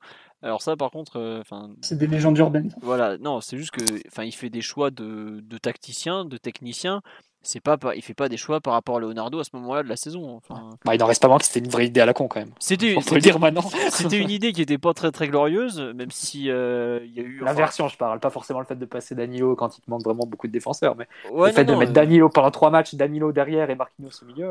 Bah après d'ailleurs il a arrêté. Hein. Enfin faut, au bout d'un moment il a dit bon allez, il a vu que ça marchait pas, il a dit stop. Mais c'était pas du tout par rapport à Leonardo. Non ça c'est c'est du storytelling de, de, l'équipe du soir ou genre de conneries. Non? Au bout d'un moment, c'est sérieux un peu le football de haut niveau quand même. Euh, qu'est-ce qu'il y avait comme remarque sur le live? Il y en a qui nous parlent de Haaland et tout ça. Euh, c'est vrai que oui, le match à Dortmund, ce que tu dis Simon sur le fait de le, mode petit bras quand il joue à l'extérieur, notamment sur des, contre des clubs allemands, euh, est assez pénible. Après, c'est sûr que c'est jamais simple de, jouer par exemple à Dortmund et tout, mais euh, je pense que dans, euh, on en revient un peu à ça. Sur certains contextes euh, qu'il connaissait très bien, genre notamment les équipes de Bundesliga, il a, il a peut-être parfois un peu, un peu trop surestimé certains joueurs adverses et sous-estimé. Bon.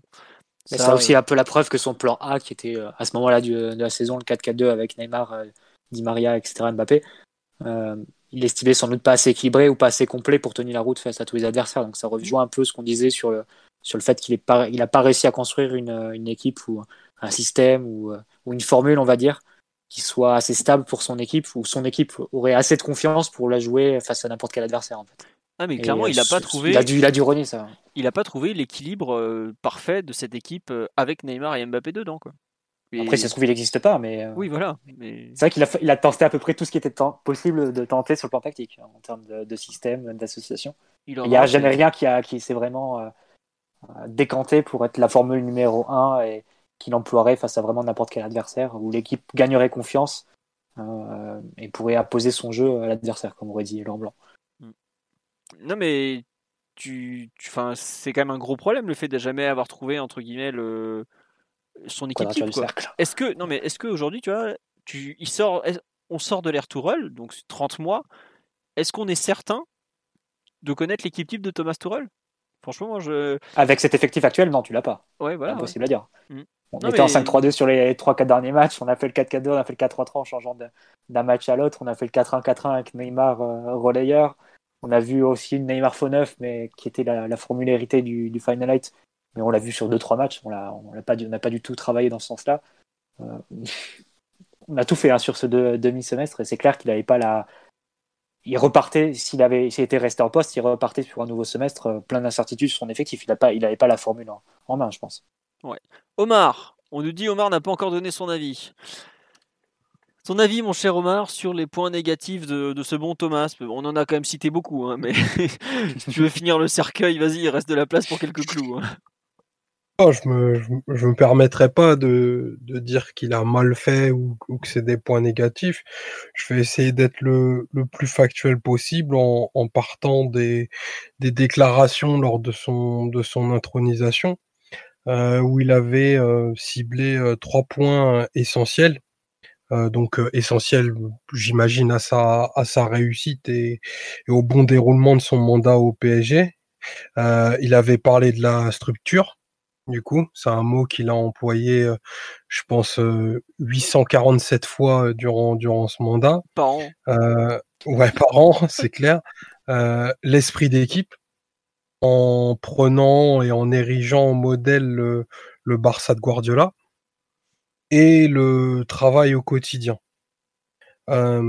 maintenant, ces trois points essentiels, on peut, on peut les corréler à, à plusieurs défis euh, qu'il a relevé ou non. Euh, je laisse euh, chacun libre de faire son, son avis là-dessus. Mais si on parle de la, de la mission tactique, la mission tactique, c'était un peu mettre en terme à la dictature du 4-3-3.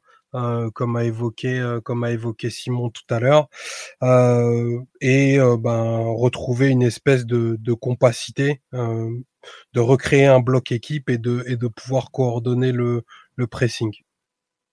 Après 30 mois, on peut dire que c'est partiellement réussi. T'es gentil avec partiellement. Euh, Il est magnanime ce soir.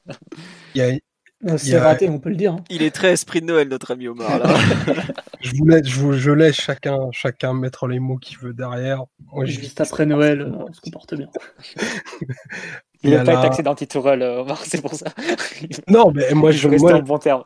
Non, moi, je me suis jamais caché que c'était pas un entraîneur, euh, enfin, qui me fait vibrer plus que ça. Euh, au quotidien, mais bon, enfin, mon avis, on s'en fout, quoi, tu vois ce que je veux dire. la, la, transformation euh, mentale, euh, et ça, c'était vraiment euh, faire adhérer les, les étoiles du, PSG à, à, une structure de jeu. On peut dire que c'est pas très réussi. après, il y avait aussi quelque chose qui était euh, de déplacer le, curseur des objectifs du PSG vers des objectifs de jeu. Euh, il a beaucoup répété lors de son arrivée qu'il fallait arrêter de parler de la Ligue des Champions, comme d'autres entraîneurs avant lui. Euh, mais qu'est-ce qui allait être intéressant, ça allait être ben, la, routine qu'on allait créer pour, avoir un groupe capable d'aller chercher le, le, meilleur de lui-même tous les trois jours. Ça, je pense que globalement, sur ces 30 mois, on peut se dire que ce n'est pas très réussi non plus. et après, il y a quelque chose qui est plus, plus impalpable, c'est vraiment l'identité du club et, et, les considérations de style. on peut dire ce qu'on veut, QSI est plutôt, plutôt tourné vers un, vers un football offensif, vers un, vers un football dynamique. et d'ailleurs, c'est pour ça qu'on est parti chercher Tourelle. C'est pas pour pour le palmarès et, les trophées qu'il avait pu gagner auparavant, mais c'est plus pour imprimer ce, ce leadership et un certain, un certain style de jeu. Et plus qu'un style de jeu, c'est une espèce de, de connexion entre, entre une équipe et, et sa ville, quelque part. Et euh, cette équipe, en fait, ça doit être un peu la, la quintessence entre, entre le 93, euh, l'avenue Montaigne et le boulevard de Belleville. Aujourd'hui, 30 mois plus tard et je crois qu'il fait quoi, 130, 140 matchs à peu près. Euh, c'est difficile de définir le, le fil conducteur, les, les vraies options euh, de, de et ce qui restera vraiment dans, dans l'imaginaire de gens comme bah, ses hommes phares et, et le style de, de, son équipe. Alors peut-être que c'est lié à, à, à, sa personnalité, peut-être qu'il est quelqu'un de, de, très adaptatif et, et de pas très attaché à, à, tout ça, mais ça restera quand même un manque au moment où, où on dépeint bah, les, les, différents, euh, le cinquième, euh, les différents coachs de, de QSI, euh, Tourelle étant le cinquième. Bah, ils ont tous plus ou moins une espèce de, de carte d'identité. Elle est beaucoup plus floue et diffuse euh, pour Tourelle. Et euh, pour moi, c'est un, c'est du coup un constat, un constat d'échec, mais c'est un échec parce que lui a décrété en arrivant que c'est pas ce qui que c'est pas ce qu'il ferait et que c'est pas ce qu'il voudrait laisser dans dans l'imaginaire des gens. Euh, quand il, a dit lui-même à plusieurs reprises qu'on devait avoir une équipe qui donne du plaisir à ses supporters et qui mettrait euh, les résultats, enfin, enfin, qui mettrait le jeu avant l'enjeu. Aujourd'hui, Tourelle, c'est tout le contraire tous ceux qui défendent son bilan mettront en avant le fait qu'il a atteint la Ligue des Champions, la finale de la Ligue des Champions. Je le minimiserai jamais. C'est euh, la compétition la plus dure au monde et parvenir à, une finale, c'est un accomplissement incroyable. Mais il faut le comment, je pense, pour un entraîneur est toujours très très important et, et c'est indéfinissable de l'air Tourelle. Personne ne peut dire comment son équipe jouait, pourquoi elle jouait comme ça, et les mécanismes forts, les innovations fortes qu'on a vues.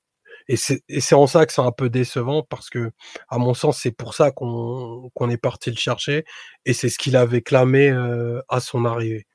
Donc euh, peut-être qu'il débriefera son, son mandat et que le, le, panier de crabes du PSG est encore plus euh, est encore plus véhément qu'on ne le pense, mais ça laisse quand même un, un sacré goût d'inachevé euh, parce que t'as pas t'as pas ou peu d'identité d'identité collective euh, claire et on a tapé sur des équipes du PSG qui étaient à mon sens bien plus, abouties que celles que que Tourol a pu a pu présenter euh, et en effet le, le terme discontinuité qu'a employé Mathieu est très juste parce que oui il y a des il y a des sommets de de performance pas forcément de, de, performance collective. Je prends le match contre contre l'Atalanta, euh, t'assistes à, à, un numéro euh, un numéro de soliste d'exception de, Neymar dans une prestation collective qui est globalement pas très pas très élevée.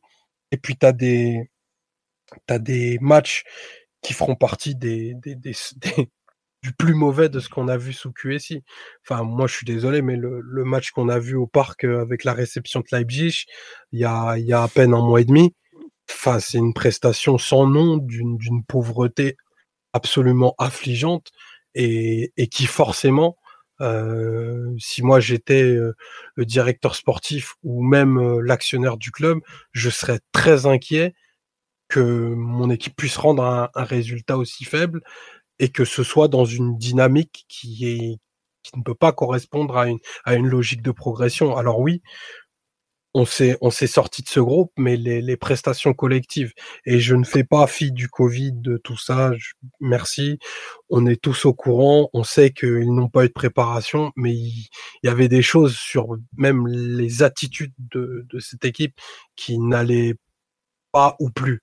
Pas que je légitime ce, ce licenciement, je, légitimerai jamais le licenciement de qui que ce soit, mais euh, on peut pas, on peut pas se cacher toujours derrière euh, derrière la finale de Lisbonne. Il y a plein de choses qui, qui ne fonctionnaient pas dans dans cette équipe et le rendu de semaine en semaine.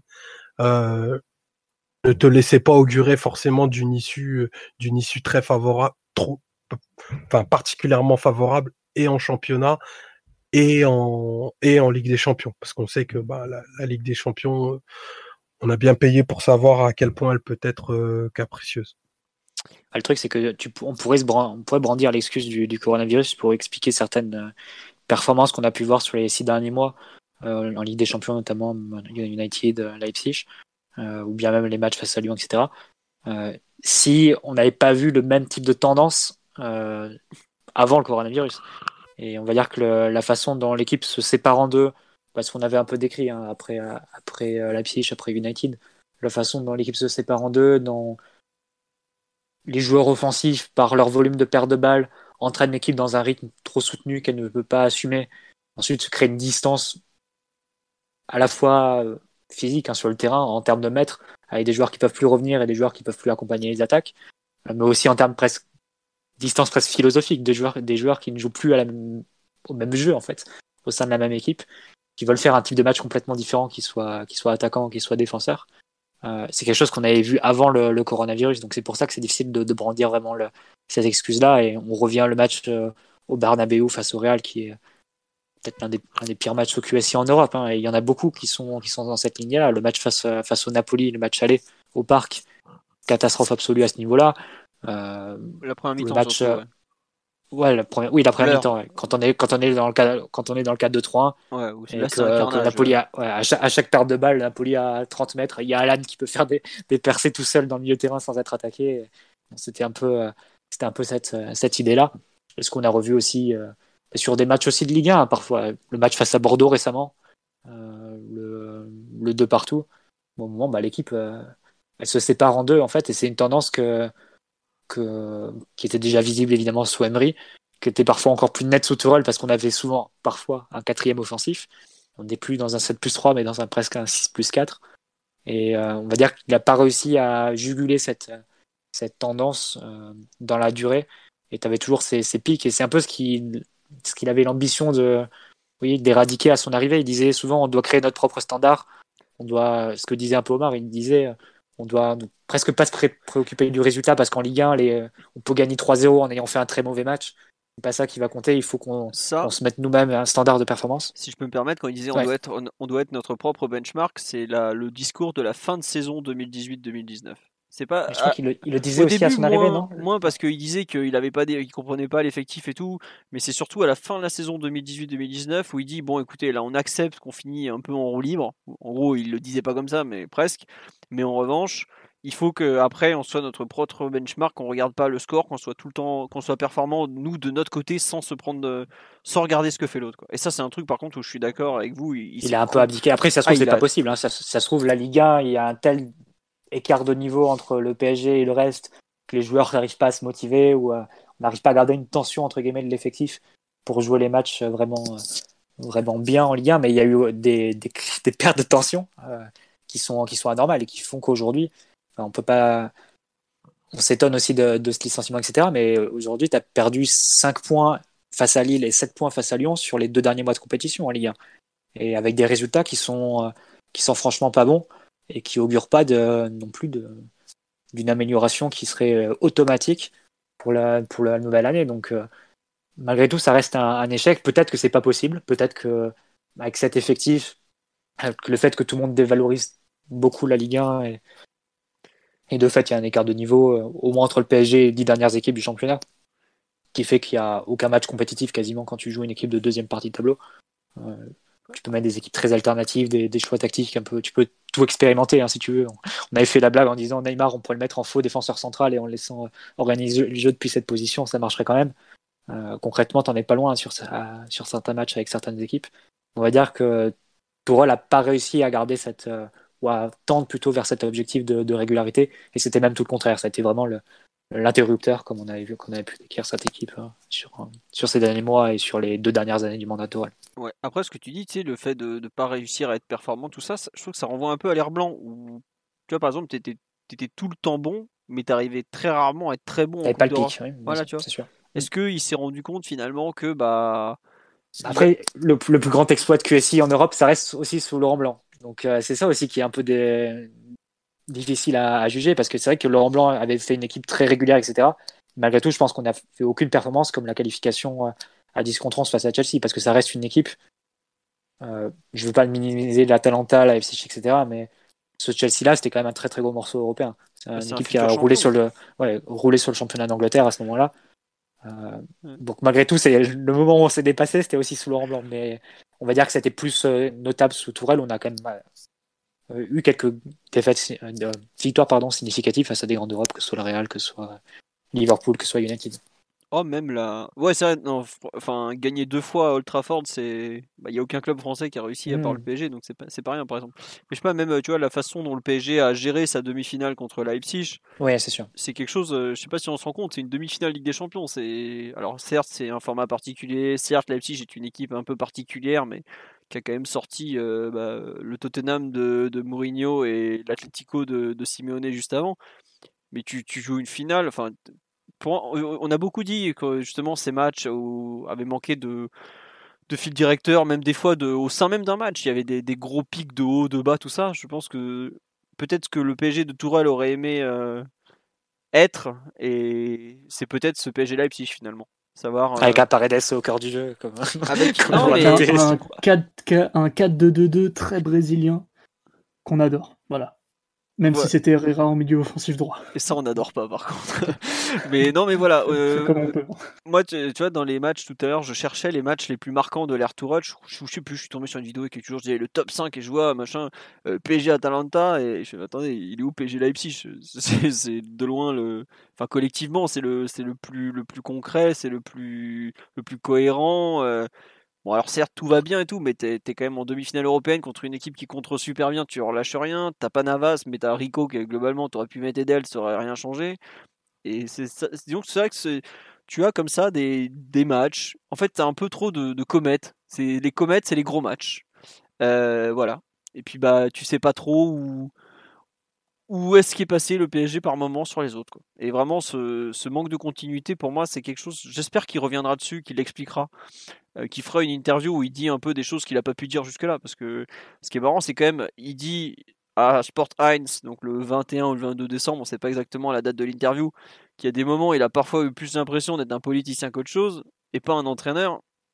Et euh, quelque... il se fait pas virer soi-disant pour ça, mais en fait, en gros, il se fait virer euh, parce qu'il a pas fait assez de politique, t'as l'impression à moitié quoi. Je sais pas, je trouve que en fait, c'est ça qui est assez qui est marrant comme fin et qui est un peu triste, c'est que bah ouais, effectivement, il il avait peut-être bien compris le club où il était, mais il a pas totalement su s'adapter non plus à ça et à savoir euh, enfin, il a quand même été en, en- comment dirais-je euh, en conflit euh, ouvert avec son directeur sportif le premier, un peu aussi un peu moins on va dire avec le deuxième parce qu'avec avec, Enrique c'est quand même allé très très loin. Enfin, il, a, dé- il a quand même déglingué hein, devant la France entière sur Canal Plus euh, en utilisant. Non, mais il a même posé sa démission. euh, Oui, enfin, voilà. il a fait des menaces de démission. hein. Il a quand même fait une... Alors qu'il a... ça n'a pas été le cas avec Leonardo. Leonardo, bon, c'était un peu différent, mais euh, il a eu une communication des fois très agressive, euh, des fois euh, beaucoup moins. Mais là encore, est-ce qu'il a su trouver finalement le, le ton qui allait?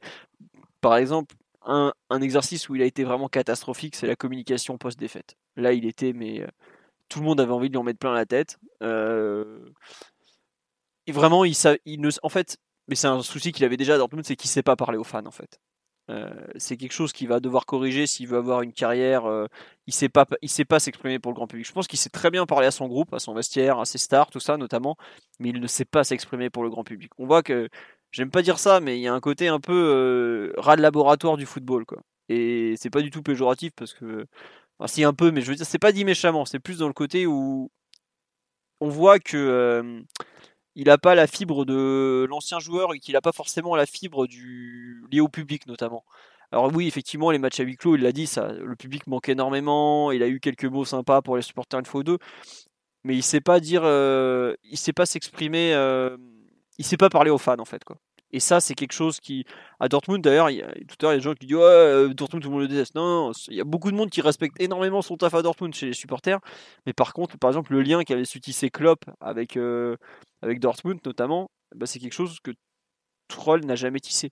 Autant d'un point de vue sportif, les deux bilans ils sont largement comparables, vraiment, vraiment, vraiment. hein. Ça peut faire rigoler, mais il a fait un taf euh, assez monstrueux dans la roue. Autant la, bah, pareil à Paris, je pense que son image sera pas forcément bonne. Est-ce qu'elle sera meilleure qu'Emery? Je suis même pas sûr. Alors que pourtant, quand je vois le bilan des deux, bah, je sais que je préfère quand même largement de Tourelle à celui d'Emery, par exemple. Et j'ai pourtant défendu Emery un certain nombre de fois dans ce podcast et ailleurs. Donc voilà, je trouve que il n'a pas su euh, se vendre, il n'a pas su très bien s'exprimer non plus, malgré euh, comment dire, malgré euh, une certaine présence médiatique non négligeable. Mais ça, c'est à lui d'apprendre. C'est voilà, le travail de fond, la communication et peut-être aussi le, le fond de jeu, même si le fond de jeu, bon, on, est tous d'accord que ça veut un peu tout et rien dire euh, aujourd'hui, quoi. Voilà, on me dit c'est un nerd du foot, bah il y a un peu de ça aussi, donc euh, voilà. Et oui, euh, Simon, je regrette euh, Klopp avant d'être champion d'Allemagne et finalise avec des champions, il y a deux premières saisons où, où c'est pas bon et quand Dortmund, Tuchel reprend Dortmund, c'est une équipe en, ruine et il en fait, euh, il en fait quelque chose de pas mal, quoi. Donc euh, c'est pas son taf là-bas était, peut-être plus qualitatif qu'au PSG, même s'il a eu des résultats forcément plus clinquants au PSG. Voilà. Après, au PSG, je pense que c'est aussi lié, sa communication, ça a été aussi lié, son caractère irritable, ça a été aussi lié avec le fait qu'il se sentait pas à l'aise avec le fait d'être jugé quasiment exclusivement sur la Ligue des Champions. C'est un discours qui revient souvent chez lui, le fait de pas assez valoriser euh, l'effort des joueurs, euh, y compris en Ligue 1, de prendre pour acquis des victoires, etc. D'ailleurs, il le redit dans l'interview à Sport Times, il dit, voilà, pour, pour les gens en France, c'est normal de gagner à Bordeaux avec Neymar, Mbappé et, et, Di Maria. Et il regrette un peu ça. Et, je pense, après, quelque part, c'est, il savait, hein, entre guillemets, en, allant au PSG. Il y a des intangibles hein, quand tu es entraîneur du PSG. Tu sais que la Ligue 1, c'est donné pour acquis le fait que tu vas gagner le titre et que euh, tu vas avoir une domination générale, que ce soit dans le jeu aussi, dans les résultats, dans les coupes. Euh, euh, tu sais que tu vas avoir à gérer des, des égaux et on va dire un cirque autour de certains joueurs, notamment autour de Neymar et Mbappé. Tu sais que tu vas avoir les questions sur les anniversaires, tu sais que tu vas avoir les questions sur les retards, tu sais que tu vas avoir les questions sur les états de forme, les blessures, etc. les rumeurs de transfert aussi. Euh, tu sais que tu as tout ce cirque autour de, de, l'équipe. Tu sais que pour un, pour un rien, tu vas avoir des polémiques autour des changements, autour des, du coaching en cours de match, autour de pourquoi tu fais jouer un tel et pourquoi tu fais pas jouer l'autre. Il y a eu droit. C'est des choses qui.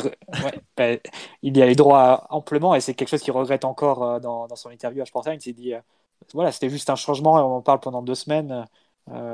tu sais que quand tu fais, tu fais sortir Mbappé à la 85e, il va, il va t'envoyer te faire foutre et il va même pas te serrer la main.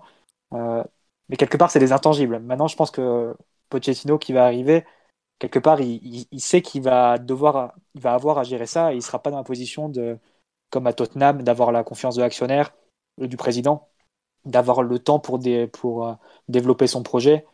Non, il sait qu'il va avoir bah, entre un an et demi si ça se passe vraiment mal et deux ans et demi si ça se passe bien. Et voilà, et dans, cette période-là, malgré toutes les contraintes, malgré le, manque de reconnaissance, etc., il va devoir, devoir faire le, max va devoir donner son meilleur, mais en sachant qu'il a une, durée d'obsolescence programmée, si on veut dire, qui va être assez, courte. Et que rapidement, un entraîneur au PSG, ça se consume. Et que tu peux pas. Comme c'est un club qui n'est pas construit autour de la figure de l'entraîneur, euh, forcément, bah, les durées de vie sont, sont plutôt courtes. Et, malgré toutes les, toutes les difficultés, parfois le, manque de reconnaissance que tu peux, que tu peux subir, bah, tu dois presque être sans, sans état d'âme et, et sans apitoiement et donner le meilleur de toi-même durant, le laps de temps entier. En fait. Et peut-être que Tourelle s'est un peu perdu et a peut-être été trop frustré par le, manque de reconnaissance ou par le. Voilà, il le dit lui-même, il s'attendait à une prolongation dans la foulée de la finale avec des champions, par exemple. Et il comprenait pas pourquoi tout le monde l'encensait pas de la même façon que, que sont encensés Klopp ou Guardiola ou les autres entraîneurs qui ont des, des résultats européens. Et je pense qu'il en a un peu souffert et les derniers mois, les dernières semaines, les derniers matchs, il cachait vraiment très très difficilement sa frustration et pour pas dire qu'il la cachait plus du tout. Donc euh, c'est vrai que c'est aussi pour ça que sa communication est devenue un peu plus euh, irritante et irritable. Ouais. Euh, sur les points négatifs, Omar ou Simon, vous voulez rajouter quelque chose? Oui, Omar, peut-être? C'était pour faire. Vas-y, parle du staff. Parle du staff. C'était pour rebondir sur ce que sur ce que disait Mathieu et, et je pense que c'est c'est quelque chose d'extrêmement important. À quel point je pense les les coachs de ce, type de grandes équipes doivent être euh, totalement imperméables euh, et, euh, et, à la flatterie et, aux critiques. Parce que dans, les deux cas, c'est totalement destructeur. En fait, ce, que, Mathieu met le point sur quelque chose, Tourelle ayant rempli, sa, mission enfin, ayant coché l'objectif les Ligue des Champions, il pensait que bah, tout le reste autour euh, bah, serait balayé et que ça lui donnerait limite un blanc-seing. Mais il l'a dit lui-même en 2018 euh, et, l'histoire du foot est telle que les résultats ne te donnent jamais un crédit limité, jamais, parce que ben, le, le, le, foot, c'est la remise en cause perpétuelle. Et aussitôt qu'il avait euh, perdu cette finale de Ligue des Champions, on se retrouvait à Lens et on faisait un match pas bon et tout ce qu'il avait pu créer bah, pouvait être mis en branle.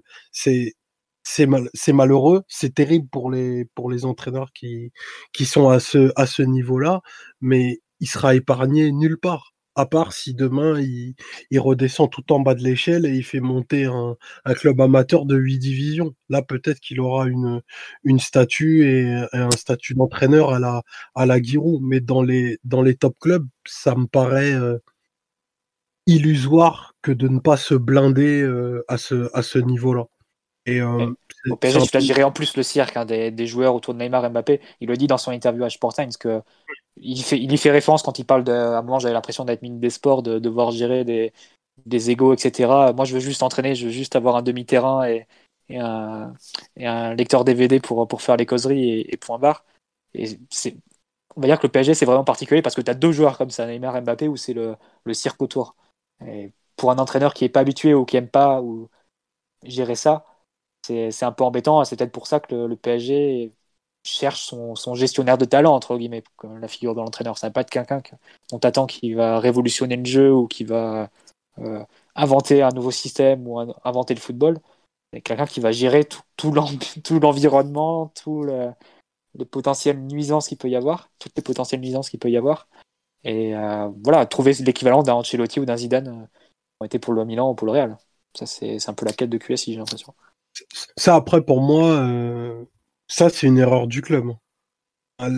L'aspect, l'aspect ressources humaines, forcément, ça impacte le, le travail de l'entraîneur si, si jamais 95% euh, de ton temps tu ne fais que ça. Enfin, tu oui. Ah, tu regarde Pochettino, dès, son, dès sa reprise, il va y avoir une conférence de presse en, je sais pas, lundi ou mardi la semaine prochaine.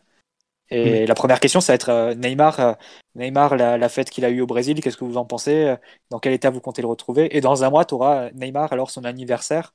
Mais tu sais que tu as géré ça quand tu es entraîneur du PSG. Après, tu peux décider, l'actionnaire peut décider, on vend, on, veut plus de ce cirque-là, on vend Neymar, on vend Mbappé, on construit un autre type d'équipe. Mais il semblerait que ce soit pas vraiment le, le projet. Le projet, c'est de prolonger les deux et donc d'avoir un entraîneur qui puisse euh, gérer tout ce qu'il peut y avoir autour. Quoi. Et bon, après, tu peux considérer que c'est pas la bonne direction. Je sais qu'on partage cet avis-là presque personnel, Omar. On aime les équipes où il y a une unité de pensée, comme tu, comme tu dirais, qui sont vraiment très collectives, où il n'y a pas les, les égos sont un peu, un peu comprimés, on va dire. T'aimes pas les jeux du cirque, dis-le. non, mais voilà, mais même Liverpool, où tu as des joueurs très forts devant, t'as pas l'impression que c'est l'équipe de Salah ou l'équipe de Mané. C'est une équipe qui gagne en plus parce que tu as du talent, du talent offensivement, mais qui serait, qui serait forte même sans Salah, même sans, même sans Mané, même avec des joueurs à la place, qui dépend pas, qui est pas construite autour d'eux, quoi. Et, euh, mais ça, c'est pas le projet de QSI, ça faut s'en rendre compte. Et je pense que Pochettino, il a vu ce qui s'est passé à Tourelle, mais toi, il a vu aussi ce qui s'était passé à Emery. Je pense qu'il était au courant aussi quand il arrive. Ils savent que quand ils arrivent, ils vont pas changer le club. Il y a des intangibles avec lesquels il faut, il faut pouvoir gérer quoi, et s'en sortir. C'est vrai qu'on nous dit, bah, ce personne, cette personne dans la veste est Carlo Ancelotti. Oui, mais c'est le seul coach de l'RQSI qui est parti de lui-même d'ailleurs. Donc euh, voilà. Et puis il n'avait pas aimé qu'on se mêle un peu de, enfin, le management à la Qatari, il l'avait pas. Oui, en plus avec le management de Qatari aussi. Après, c'était les débuts de l'Air Qatari. C'est, j'espère que Tourelle il n'a pas droit au fameux appel au milieu de la nuit pour lui dire de prendre tel ou tel joueur, comme certains ont pu y avoir droit. Donc euh, ça, c'était, c'était aussi une autre époque. Hein, donc euh, voilà. Euh, Simon, tu veux rajouter quelque chose sur les points négatifs ou on passe un peu à la place euh, de Tourelle, un peu dans quelle place il laisse dans l'histoire du PSG mmh, On a parlé de, de Tourelle l'homme, mais c'était aussi Tourelle l'équipe. J'ai quand même eu des réserves sur le travail de son staff à, plein de niveaux, euh, niveau, niveau physique, au niveau de la, préparation de, plein de choses où, ça n'allait pas. Et Tourelle a l'air très très étonné d'être mis à la porte de cette façon et à ce moment-là. Euh, n'empêche que les échos qui nous reviennent de Loredou n'étaient euh, pas franchement euh, dithyrambiques quant au travail de, son staff et de son équipe. Quoi. Donc bon, à un moment donné, il me semble que par instinct ou par connaissance de, la situation, il y a des gens de son équipe, Zou mis à part évidemment, on respecte pas plus ici, ne prenaient pas les choses tout à fait au sérieux et avec le niveau de, de professionnalisme qu'un club euh, de top niveau exige. Donc, euh, je pense qu'on a aussi beaucoup souffert de, de, toute cette clique-là, les euh, Arnaud Michel, Zlotlev, Benjamin Weber, Rainer Schrey et tous les autres. Globalement, ça, à mon avis, mis quelques bâtons dans nos roues, si je puis dire. Ne serait-ce que le niveau physique de certains, la gestion un peu, un peu pas de kamikaze, mais le côté oui, oui, ne vous inquiétez pas, ils sont tous blessés, ils iront bien au mois de mars. Ça, c'est limité aussi, à mon avis. Ouais, je sais pas si je mets The dans le même euh, dans le même tas que les autres. Déjà parce qu'il n'est pas de du, enfin, comment dire, des proches de Tourelle au départ. Il fait pas partie de ceux qui sont arrivés, qui étaient avec lui à Dortmund par exemple. Et euh, je sais que bah, enfin, sur coup de pied arrêté, paradoxalement, le PSG était, je trouve, plutôt bon. Et je suis pas sûr que ce soit que le travail de Zoumana Kamara, bizarrement. Moins que sous Emery quand même. Oui, oui mais après Emery avait un top, top Carcedo, mec. ouais. euh, Carcedo, est, euh, je pense qu'il est dans les 5 meilleurs d'Europe ou pas loin à ce niveau-là. Donc voilà. Mais je trouve que le travail qui a été fait euh, sur euh, notamment l'aspect défensif, où des fois on voyait des dingueries, mais finalement on concédait pas grand-chose hein, de... à ce niveau-là. Et quelque chose euh, qui est euh, peut-être plutôt au crédit de, de Leuve et, et de pas plus le terrible. Donc euh, voilà, c'est autant je suis d'accord que le- notamment là les les deux adjoints, enfin les adjoints Benny Weber, euh, Rainer Schrey et Arnaud Mitchell qui ont plus coûté qu'autre chose. Autant Zoltlev, je suis pas pas forcément aussi euh, dur que, que toi Simon là-dessus. Après c'est tellement dur de savoir qui fait quoi, quel est Ouais, de clair. responsabilité, euh, voilà quoi. À la rigueur, le seul truc, c'est la préparation physique. Tu peux voir que l'équipe, euh, bah, il y a même des joueurs qui ont pas, qui ont même grossi ou qui ont, qui ont un peu quitté leur poids de forme euh, sous Tourelle aussi. Donc, alors Ouais. qu'à la base, c'est, c'est le vegan qui vient, qui vient mettre au pas et, et dire qu'il faut plus manger de gluten et, et que des légumes. et euh, qui veut mettre des machines de sommeil chez les joueurs Ouais. pour fliquer euh, qui dort à quelle heure, avec quel, euh, quel cycle de sommeil profond, de machin. C'est un coach qui allait très très loin à Dortmund sur le côté un peu moderne du métier et le côté un peu contrôle fric. Au PSG, il a vite rangé ça au placard et et il y avait des Twix euh, à l'oreille Quoi. Elle était plus dans la responsabilisation des joueurs que dans le flicage. Ça, c'est clair, et ça, c'est- Ouais, mais ça a, été son, ça a été son parti pris dès le départ. Oui. Euh, C'était la, la- c'était un peu ça où je prends la porte très vite parce que les, les joueurs veulent plus voir ma gueule. quoi. C'est un peu ça aussi, euh, les, les meilleurs vestiaires de, de- de- d'Europe. quoi. Mais t'as pas eu l'impression, Philo, toi qui l'as connu un peu à Dortmund, qui se forçait un peu à Paris dans, dans ce Si. personnage Si, proche si, des joueurs, etc. Ouais, C'est Et pas, tu vois- à la base, c'est pas trop ça, toi. Et je trouve Ouais. qu'en fait, avec le temps, il a eu plus de, il a eu de plus en plus de mal à assumer un peu le- l'image qu'il s'est donnée en arrivant auprès des joueurs. À savoir, euh, il a voulu Après, casser tu peux cette pas changer quoi, en cours de route. Oui, voilà. Mais en fait, si, je trouve qu'il était quand même très différent. L'image de tyran germanique que la presse avait fait de lui quand il arrive, par exemple, lors des premiers mois, elle est complètement cassée. Et c'est vrai que je pense qu'il est beaucoup plus sympathique que cette image de d'espèce de taré d'Europe de l'Est qui te surveille combien de radis tu manges le midi, quoi. Mais par contre, sur la durée, en fait, au niveau de la presse, il a peu à peu retrouvé l'image du, du Tourelle de Dortmund, en fait. Autant avec ses joueurs, je pense qu'il a toujours été euh, plus, euh, beaucoup plus sympa que ce qu'on a pu en dire. Et par exemple, quand enfin, Mats Hummels de Dortmund le déteste, par exemple, c'est connu. Je pense qu'aujourd'hui, il n'y a pas eu un peu, un- il n'est pas allé dans un conflit aussi violent qu'avec euh, certains joueurs de Dortmund, où il était vraiment très lui-même, très exigeant, ultra. À- Paris, il a accepté beaucoup, beaucoup plus de choses. Mais en revanche, avec la presse, ce qu'il a montré de très sympa au début, il l'a peu à peu complètement effacé. Et à la fin, euh, avec, euh, je crois que c'est que c'est avec Mohamed Bouafsi là après PSG Leipzig, j'ai cru qu'il allait lui en mettre une honnêtement. Euh, il se retient parce qu'il est entraîneur, qu'il a quand même un certain niveau. Pareil avec Talaron, il y a des fois, il a été à deux doigts de, de se barrer au milieu de l'interview et franchement, je l'aurais compris quoi, parce que Mais même avec Paganelli qui porte le maillot de Strasbourg. Ouais, voilà.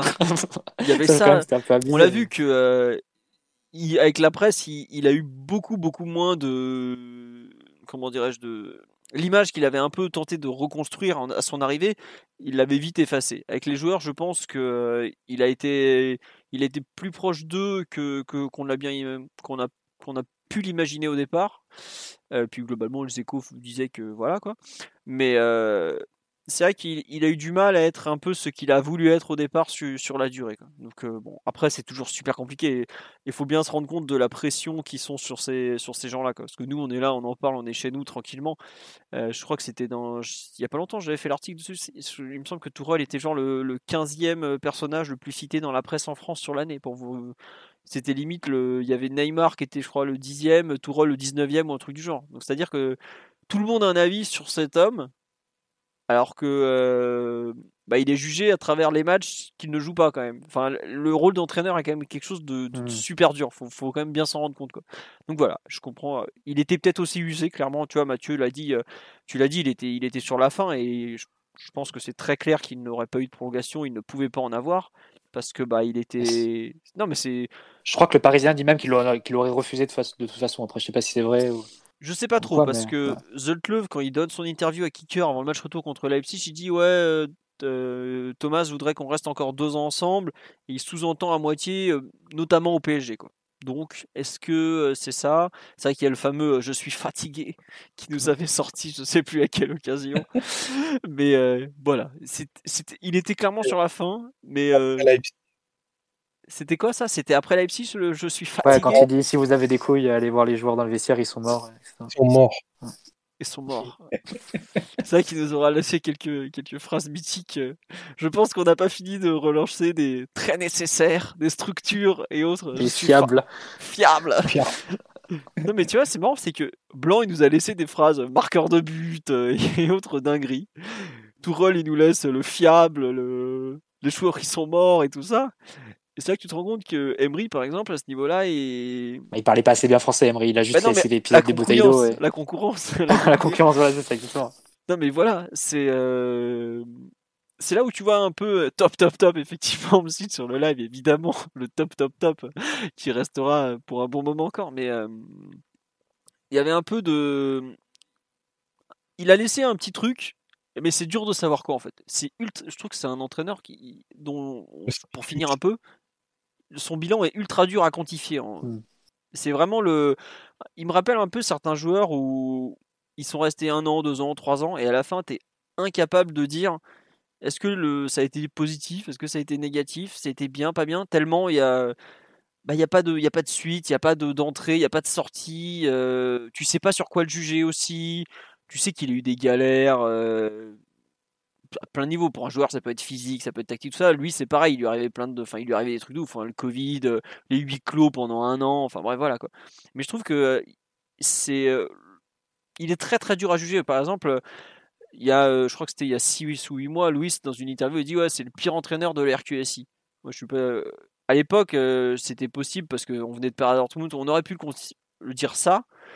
Et par exemple, même pas 6 mois plus tard, il est en finale Ligue des Champions. D'un coup, d'un coup, tu dis quoi? Que c'est le meilleur?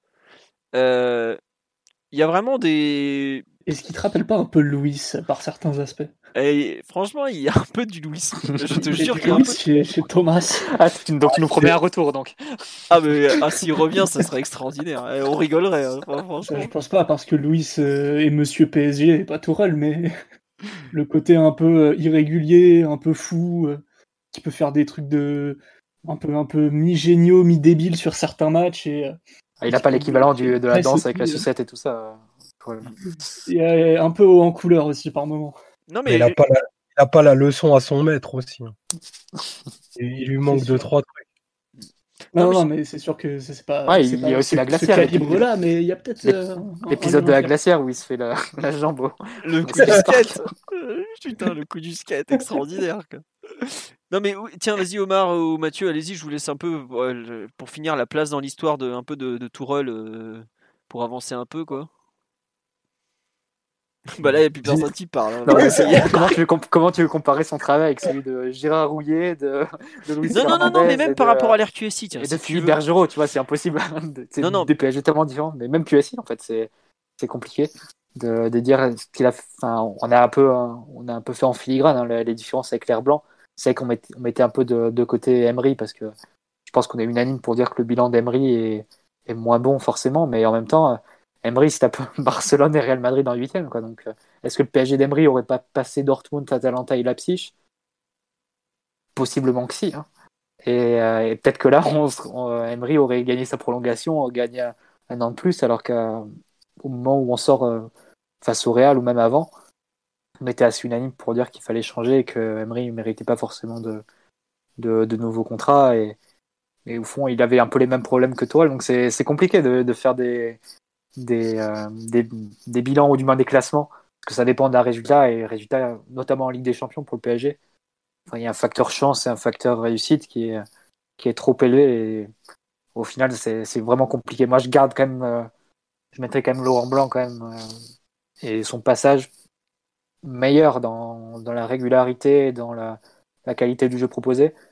Euh, après, on dit quart de finale Ligue des Champions, mais je pense aussi que la Ligue des Champions était plus dur à ce moment-là. Il y avait de meilleures équipes euh, en concurrence. Euh, et globalement, tout le, tout le football européen s'est un peu tassé hein, depuis, depuis quelques années. C'est ma, ma, perception des choses. Les équipes ne sont pas, sont pas aussi fortes qu'elles l'étaient entre 2013 et 2016, entre 2010 et 2016 si on veut. Mais donc voilà, après, chacun retient ce qu'il veut. Hein. Libre à chacun de retenir plutôt les 75% de victoires ou les 15% de défaites qui ont fait aussi l'entraîneur qui a le plus perdu. Euh, libre à chacun de retenir la finale de Ligue des Champions. Évidemment qu'on va la retenir, parce que à moins qu'on y retourne tout de suite, euh, ça sera forcément un moment dont on se souviendra beaucoup. En plus, vu les conditions, c'était c'est des semaines euh, et des jours superbes à vivre. On se rappelle de Mais- Victor qui nous avait flingué le moral dès le matin de la finale en expliquant dans le podcast Non, mais vous avez... cherchez pas, vous avez aucune chance.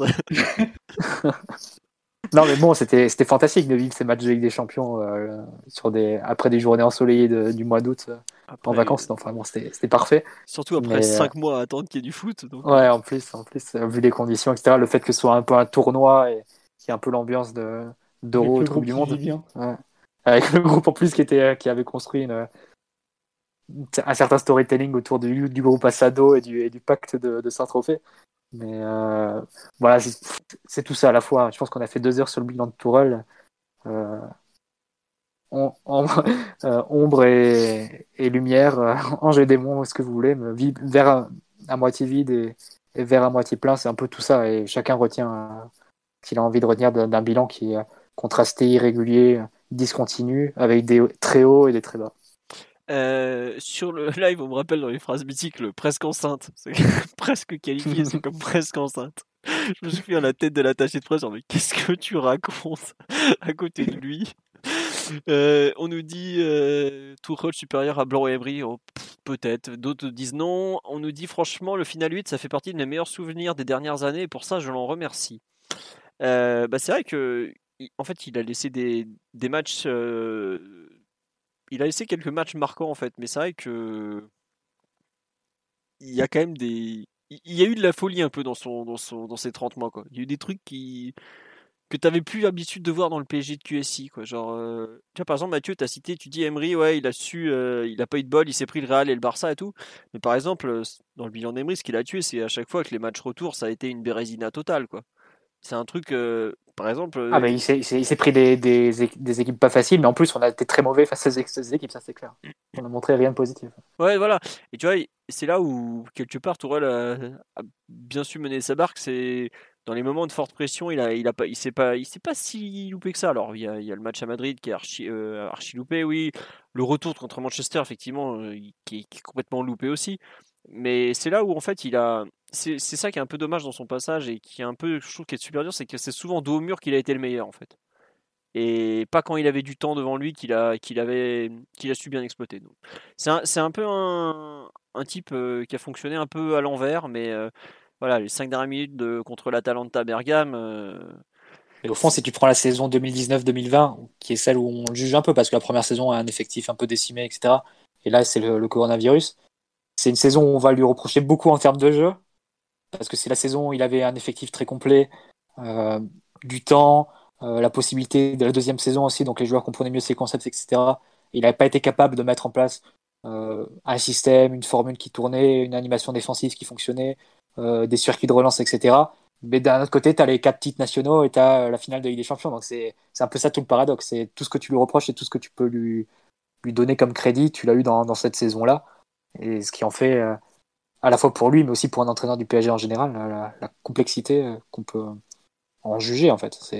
Ça dépend vraiment de ce que tu retiens. ouais, juste sur la dit, on peut dire que Tourelle a fait passer un, cap au club ancien. Alors Ça, ça sera, ça sera aussi à confirmer parce que lui, en- enfin, peut-être que lui, en tant qu'entraîneur, il l'avait fait passer. Il faudra que les autres arrivent à surfer sur ça parce qu'on se souvient que quand Blanc s'en va, on était persuadé que les quarts de finale c'était acquis et finalement on les a pas vus pendant euh, combien 4 ans 5 ans Je n'arrive même plus à me souvenir. Donc, Trois euh, éliminations d'affilée, je crois. Ouais, ouais, 3, c'est ça, ouais. Euh, on nous dit, soyons honnêtes, Tourelle parle mieux français que Louis. Eh oh, Louis, euh, Louis, il a du corps, du corps, et les joueurs, ils ont de la qualité. On nous dit, je pense que dans 10 ans, si vous faites un podcast historique sur les années QSI, vous commencerez sans doute par la saison 19-20. Peut-être. Euh, on ne sait pas où on sera dans 10 ans. J'espère qu'on sera toujours là parce qu'on passe de quand même des bons moments ensemble. Voilà. Une personne nous dit Je suis curieux de le voir en première ligue. Bah, va falloir qu'il s'adapte un petit peu parce que voilà. hein.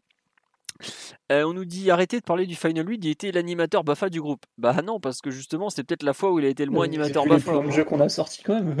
c'est la fois où il a eu peut-être le plus d'impact par ses choix et tout ça. Donc euh, non, on peut pas dire justement que c'est un animateur Bafa sur ce, ce côté-là. Autant il y a eu des moments où, où c'était vrai, mais autant euh, ce Final 8, c'est un peu ce qu'il a, ce qu'il a fait de meilleur au, au PSG ou pas loin. Donc euh, on peut pas lui enlever si on négligera jamais l'influence de Zou dans, dans cette période décisive. Voilà. Euh, on nous dit j'ai eu plus d'émotions avec Tourelle qu'avec les coachs précédents. Bah peut-être. Dans un... Après, il y a eu aussi beaucoup plus de défaites. Ça revient un peu sur ce qu'on disait au début, les hauts, les bas, le, manque de continuité euh, d'une semaine à l'autre, parfois même d'une mi-temps à l'autre. Bon. Euh, Qu'est-ce que j'ai vu d'autre encore euh, Voilà, à débloquer quelque chose psychologiquement, j'en serais reconnaissant avec envers lui, bah peut-être. Euh, Omar ou Simon, tiens Simon, on n'a pas entendu depuis un certain temps. Tu le mets où euh, dans l'histoire, notre ami Tutuche? Là, dans QSI, je le mets au-dessus d'Emery déjà, sûr et certain. Non pas qu'Emery ait été euh, que mauvais ou catastrophique ou, que sais-je, mais il y a quand même un truc dans la deuxième saison d'Emery, c'est qu'on sent, à mon avis, qu'il a vite abandonné l'équipe. Euh, et qu'il a, il a jamais su vraiment corriger des choses ou améliorer des choses. C'est-à-dire que ça commence, tu dis, ah, c'est bien, on, a un supplément de qualité, ça va bien se passer. Et dès la blessure de Thiago Motta euh, à l'automne, tu as un niveau de performance qui ne fait que baisser sans jamais discontinuer. Et ça a été un peu, un peu l'agonie euh, jusqu'au bout, même si évidemment à la fin il y a des victoires. Est-ce que vous, voulez en Ligue 1 avec, euh, euh, je sais pas, un 7-0 contre Monaco, quelque chose comme ça. Mais au global, dans les moments où ça comptait, on a quand même senti que c'était euh, un peu fini entre lui et l'équipe et il a jamais vraiment su euh, bien, s'en occuper. Ça, euh, je, l'ai toujours un peu en travers de la gorge, à vrai dire. Donc, euh, ouais, pour ça, je le mets en dessous de, Tourelle dans le bilan. Je pense que Blanc est un peu au-dessus malgré tout. Non pas que Blanc soit un meilleur coach que Tourelle, ce que je n'ai jamais pensé, ce que je penserai jamais. Mais c'était un autre PSG à une autre époque. Un PSG porté par Zlatan, porté par toute une ribambelle de cadres ramenés par Leonardo. Un PSG qui vivait un peu moins de guerre qu'à l'époque euh, Tourelle-Enrique, on va dire. Donc, euh, c'est deux identités très différentes. Et certes, tu as peut-être eu des hauts un petit peu moins hauts, euh, Chelsea 2015 mis à part, mais tu avais une dégaine de clubs très sérieux au niveau européen qui, euh, qui en imposait plus, ça c'est sûr. C'est marrant, sur, sur le... des. Non, mais sur sur le live, on me dit, ouais, Blanc, on retient que son échec en mode 3-5-2 face à City, mais il a tenté un truc. Si la tactique avait fonctionné, on crierait tous au génie. Mais c'est un peu ça, en fait, justement, le paradoxe des deux airs, c'est que, par exemple, je suis à peu près sûr que si Tourelle avait tenté le 3-5-2 face à City, ça aurait pu marcher. Mais parce que c'est un peu dans sa façon d'être, sa façon de faire. Blanc, il est critiqué pour son 3-5-2 parce qu'il a joué pendant 3 ans en 4-3-3. Et que d'un coup, il s'est mis à changer alors qu'il ne l'avait pas travaillé. C'est-à-dire que il y a quand même deux approches complètement différentes. En C'était fait. presque de l'amateurisme en fait. Oui, voilà. Alors qu'il y en a un qui s'est spécialisé dans les coups tactiques, qui est Tourelle, et il y en a un autre qui s'est spécialisé dans la continuité, qui est le 4-3-3, la possession, euh, le refus pratiquement de contrer des fois, alors qu'il y avait de la Mmh, place. Voilà. Et donc, on peut... c'est pour ça que Blanc est... est- s'est fait tuer pour ce 3-5-2. C'est parce que il a renié tous ses principes depuis trois ans sur ce match. Tourelle, on, on l'a dit pratiquement pendant deux heures, les principes qu'il a euh, aujourd'hui, on n'est même pas certain de, de ce qu'il a voulu vraiment faire et, et à quel moment. Quoi. Un peu comme avec Emery d'ailleurs, où à la fin, on savait même plus exactement ce qu'il avait voulu faire. Donc, euh, c'est pour ça qu'on peut pas si, on peut pas euh, les mettre au même niveau. C'est peut-être aussi pour ça que Blanc est- a un bilan qui est peut-être meilleur que, que malgré des résultats qui sont pas moins bons puisqu'il allait moins loin en Coupe d'Europe alors que les deux ont tout gagné en France. C'est que bah, Blanc est reparti, son équipe elle avait un style de jeu. quoi. On pourra dire ce qu'on veut, mais Blanc il y avait un style. Euh, Tourelle aujourd'hui, son style de jeu, c'est peut-être le, le plus gros point faible de son, de son bilan, c'est qu'il ressort. euh, il y a pas le, la patte Tourelle, le style Tourelle, c'est un, un coup par-ci, un coup par-là, mais tu prends deux matchs de Tourelle des fois dans la même semaine et tu as un Mmh. écart monumental. Quoi. Donc c'est là où il est franchement dur à, juger aussi. Omar, euh, sur le, la place que tu donnes et tout ça, à ce bon euh, Thomas, puis en plus tu as des as des imitations à faire, donc euh, Non, je laisserai, je laisserai, je laisserai un peu le temps pour déterminer la, la place des uns et des autres dans l'histoire. Moi, je, pour, pour- si, je, si je réponds à, à ce que vous dites sur euh, sur Emery, pour lequel j'ai pas forcément une lecture euh, négative sur absolument tout, euh, il aura aussi donné un peut- peut-être probablement le plus grand match au parc euh, de, de l'ère QSI en parlant de ce fameux PSG Barça qui ressemble à une, une espèce de, de plénitude et un pic qu'on a rarement atteint à, ce niveau-là. Donc pour la place de l'histoire dans rôle, je pense qu'il va falloir se laisser le temps de, de digérer euh, tout ce qui a pu se passer, parce qu'il y a eu beaucoup de beaucoup de rebondissements, mais voilà, le, le, le reproche que, que j'aurai à faire, c'est quasiment le même depuis depuis mars mars 2019. C'est vraiment cette absence de de fil conducteur qui, qui nous aura, euh, qui nous aura servi et desservi, euh, je pense, la, la plupart du temps, parce que ça, c'est ce qui a fait de nous une équipe un petit peu indéfinie, un, petit, un petit peu indéfinissable et, et très difficile à lire et à suivre. Ouais. Bon, c'est le moment. Donc, euh... de courir dans les. Donc, on va un petit peu meubler. Philo qui est parti chercher la pizza hein, pour. Philo qui est, parti ouvrir une bière, la bière de trop. Donc, euh. avec, le, Brexit, c'est un petit peu plus long du coup. Allô Bonsoir. Excusez-moi. Désolé. non, je, je, Tu vois que c'est un métier quand même, c'est pas évident. Vous voyez qu'il a une grande maison quand même. Hein. je viens de courir partout. Pour... Euh, bref, on vous expliquera une prochaine fois. Euh, on nous demande les teufs avec 500 personnes avec Pochettino, ça passera plus tout ça. Mais ça, euh, déjà. Il faut, arrêter le compte de fait. Ça... T'as pas pris Emery puis Tourelle avec les conséquences positives et négatives du projet pour te dire c'est bon avec Pochettino fini la rigolade, ça va filer droit. Quoi. Non, il aura le même management. D'ailleurs, il, il, avait dit dans Il avait, il avait dit dans une interview que au départ, il était un peu intransigeant tout ça, mais avec le temps, il avait pris à tout négocier. Donc, ça vous donne un peu la, ligne qui sera, ça sera là. Donc, euh, il y aura beaucoup de, de cas là encore. Hein. Le mur de la réalité au PSG est parfois très très dur à encaisser. Oui. Après, c'est comme ça. Faudra, il faudra voir. Que Pochettino va nous faire un bisutage comme Tourelle. On va chanter devant le groupe. Euh.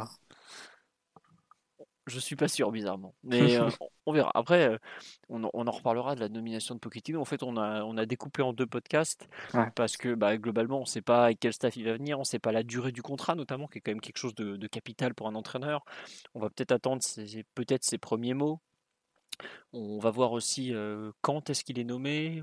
Enfin, voilà pourquoi en fait on n'a pas fait le podcast Pochettino maintenant et que on a fait Tourelle parce que bah, lui pour le coup euh, c'est acté, hein, même si on ne sait pas exactement combien il part, entre 6 et 8 millions d'euros. Visiblement il prend la prime de le bonus qui était prévu en cas de victoire en Ligue des Champions cette année. Bah après, Autant euh, dire que ses, avocats ont bien, ont bien fait un bon boulot quoi.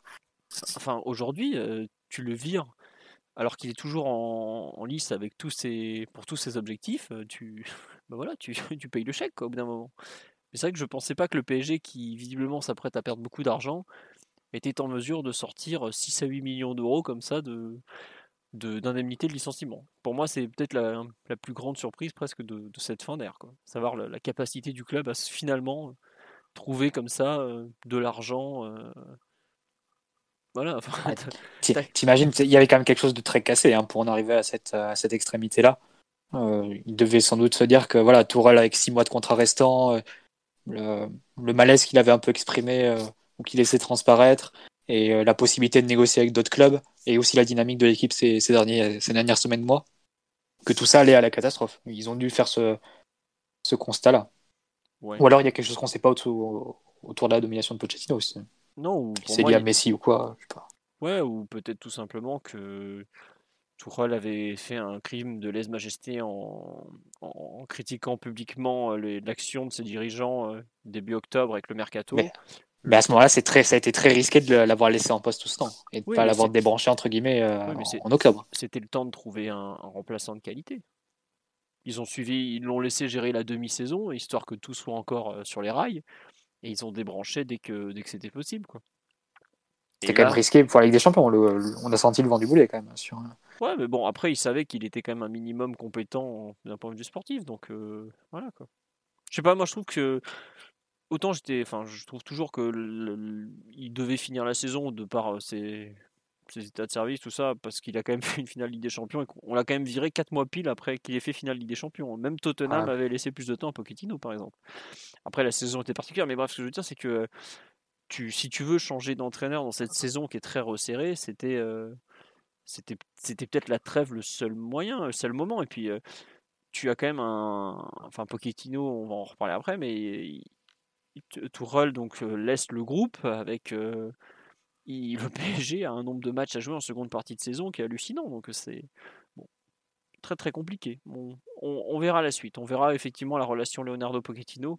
Mais en tout cas, comme me l'a dit une personne sur live tout à l'heure, le directeur général de, de Dortmund qui disait coach, euh, très bon coach, mais euh, personne compliquée à, vivre, je pense qu'il aura des, personnes qui pensent comme lui du côté du PSG. Puisque c'est quelque chose qui, je pense, restera malgré tout. Bon. Sur ce, est-ce que vous voulez rajouter quelque chose, Mathieu, Simon ou Omar, sur le, cette ère Thomas Tuchel au PSG Oui, non, on a fait le tour, on a tout dit, c'est bon? Non, je pense qu'on a tout dit. Hein. On a été assez complet. merci un peu et bonne chance surtout. Ouais, ouais, ouais, oui, oui, oui. Très bonne conclusion.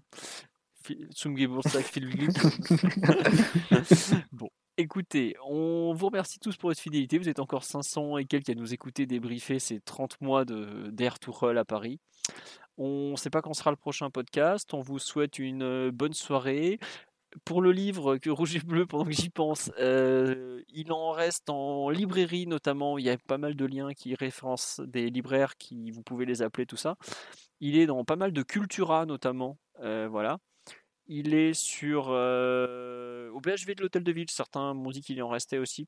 Je cite un lieu dans Paris, je suis sûr qu'il y en a un en gros. Voilà. Euh, le, les likes, oui, si vous pouvez, bah, c'est cool, c'est gentil, ça nous fera des personnes en plus qui nous découvriront et donc ça peut être cool. Et puis, bah, le, est-ce que vous parlerez de Pochettino dans un prochain podcast? Mais oui, oui, oui. Et Omar, on veut une imitation de top, top, top et tout ça avant de rendre l'antenne. Donc, t'es prié de revenir, mon grand. D'ailleurs, je sais pas où il est passé. on l'a perdu, Omar. bon, bah voilà, c'est comme moi, ça a été un peu compliqué. Euh, on vous remercie pour tout. Et ouais, euh, vous inquiétez pas, il fera l'imitation euh, au début du. Non, il y aura imitation de Pochettino au prochain podcast. En plus, il y aura imitation de Pochettino. voilà. Allez, encore merci à tous. Et pour le prochain podcast, on ne sait pas la date, donc euh, à suivre sur le, sur le site et tout ça. Bonne soirée à tout, à tout le monde. Au revoir. Ciao. Ciao, bisous. Salut. Here's a cool fact. A crocodile can't stick out its tongue. Another cool fact you can get short term health insurance for a month or just under a year in some states. United Healthcare short term insurance plans are designed for people who are between jobs, coming off their parents' plan, or turning a side hustle into a full time gig. Underwritten by Golden Rule Insurance Company, they offer flexible, budget friendly coverage with access to a nationwide network of doctors and hospitals. Get more cool facts about United Healthcare short term plans at uh1.com.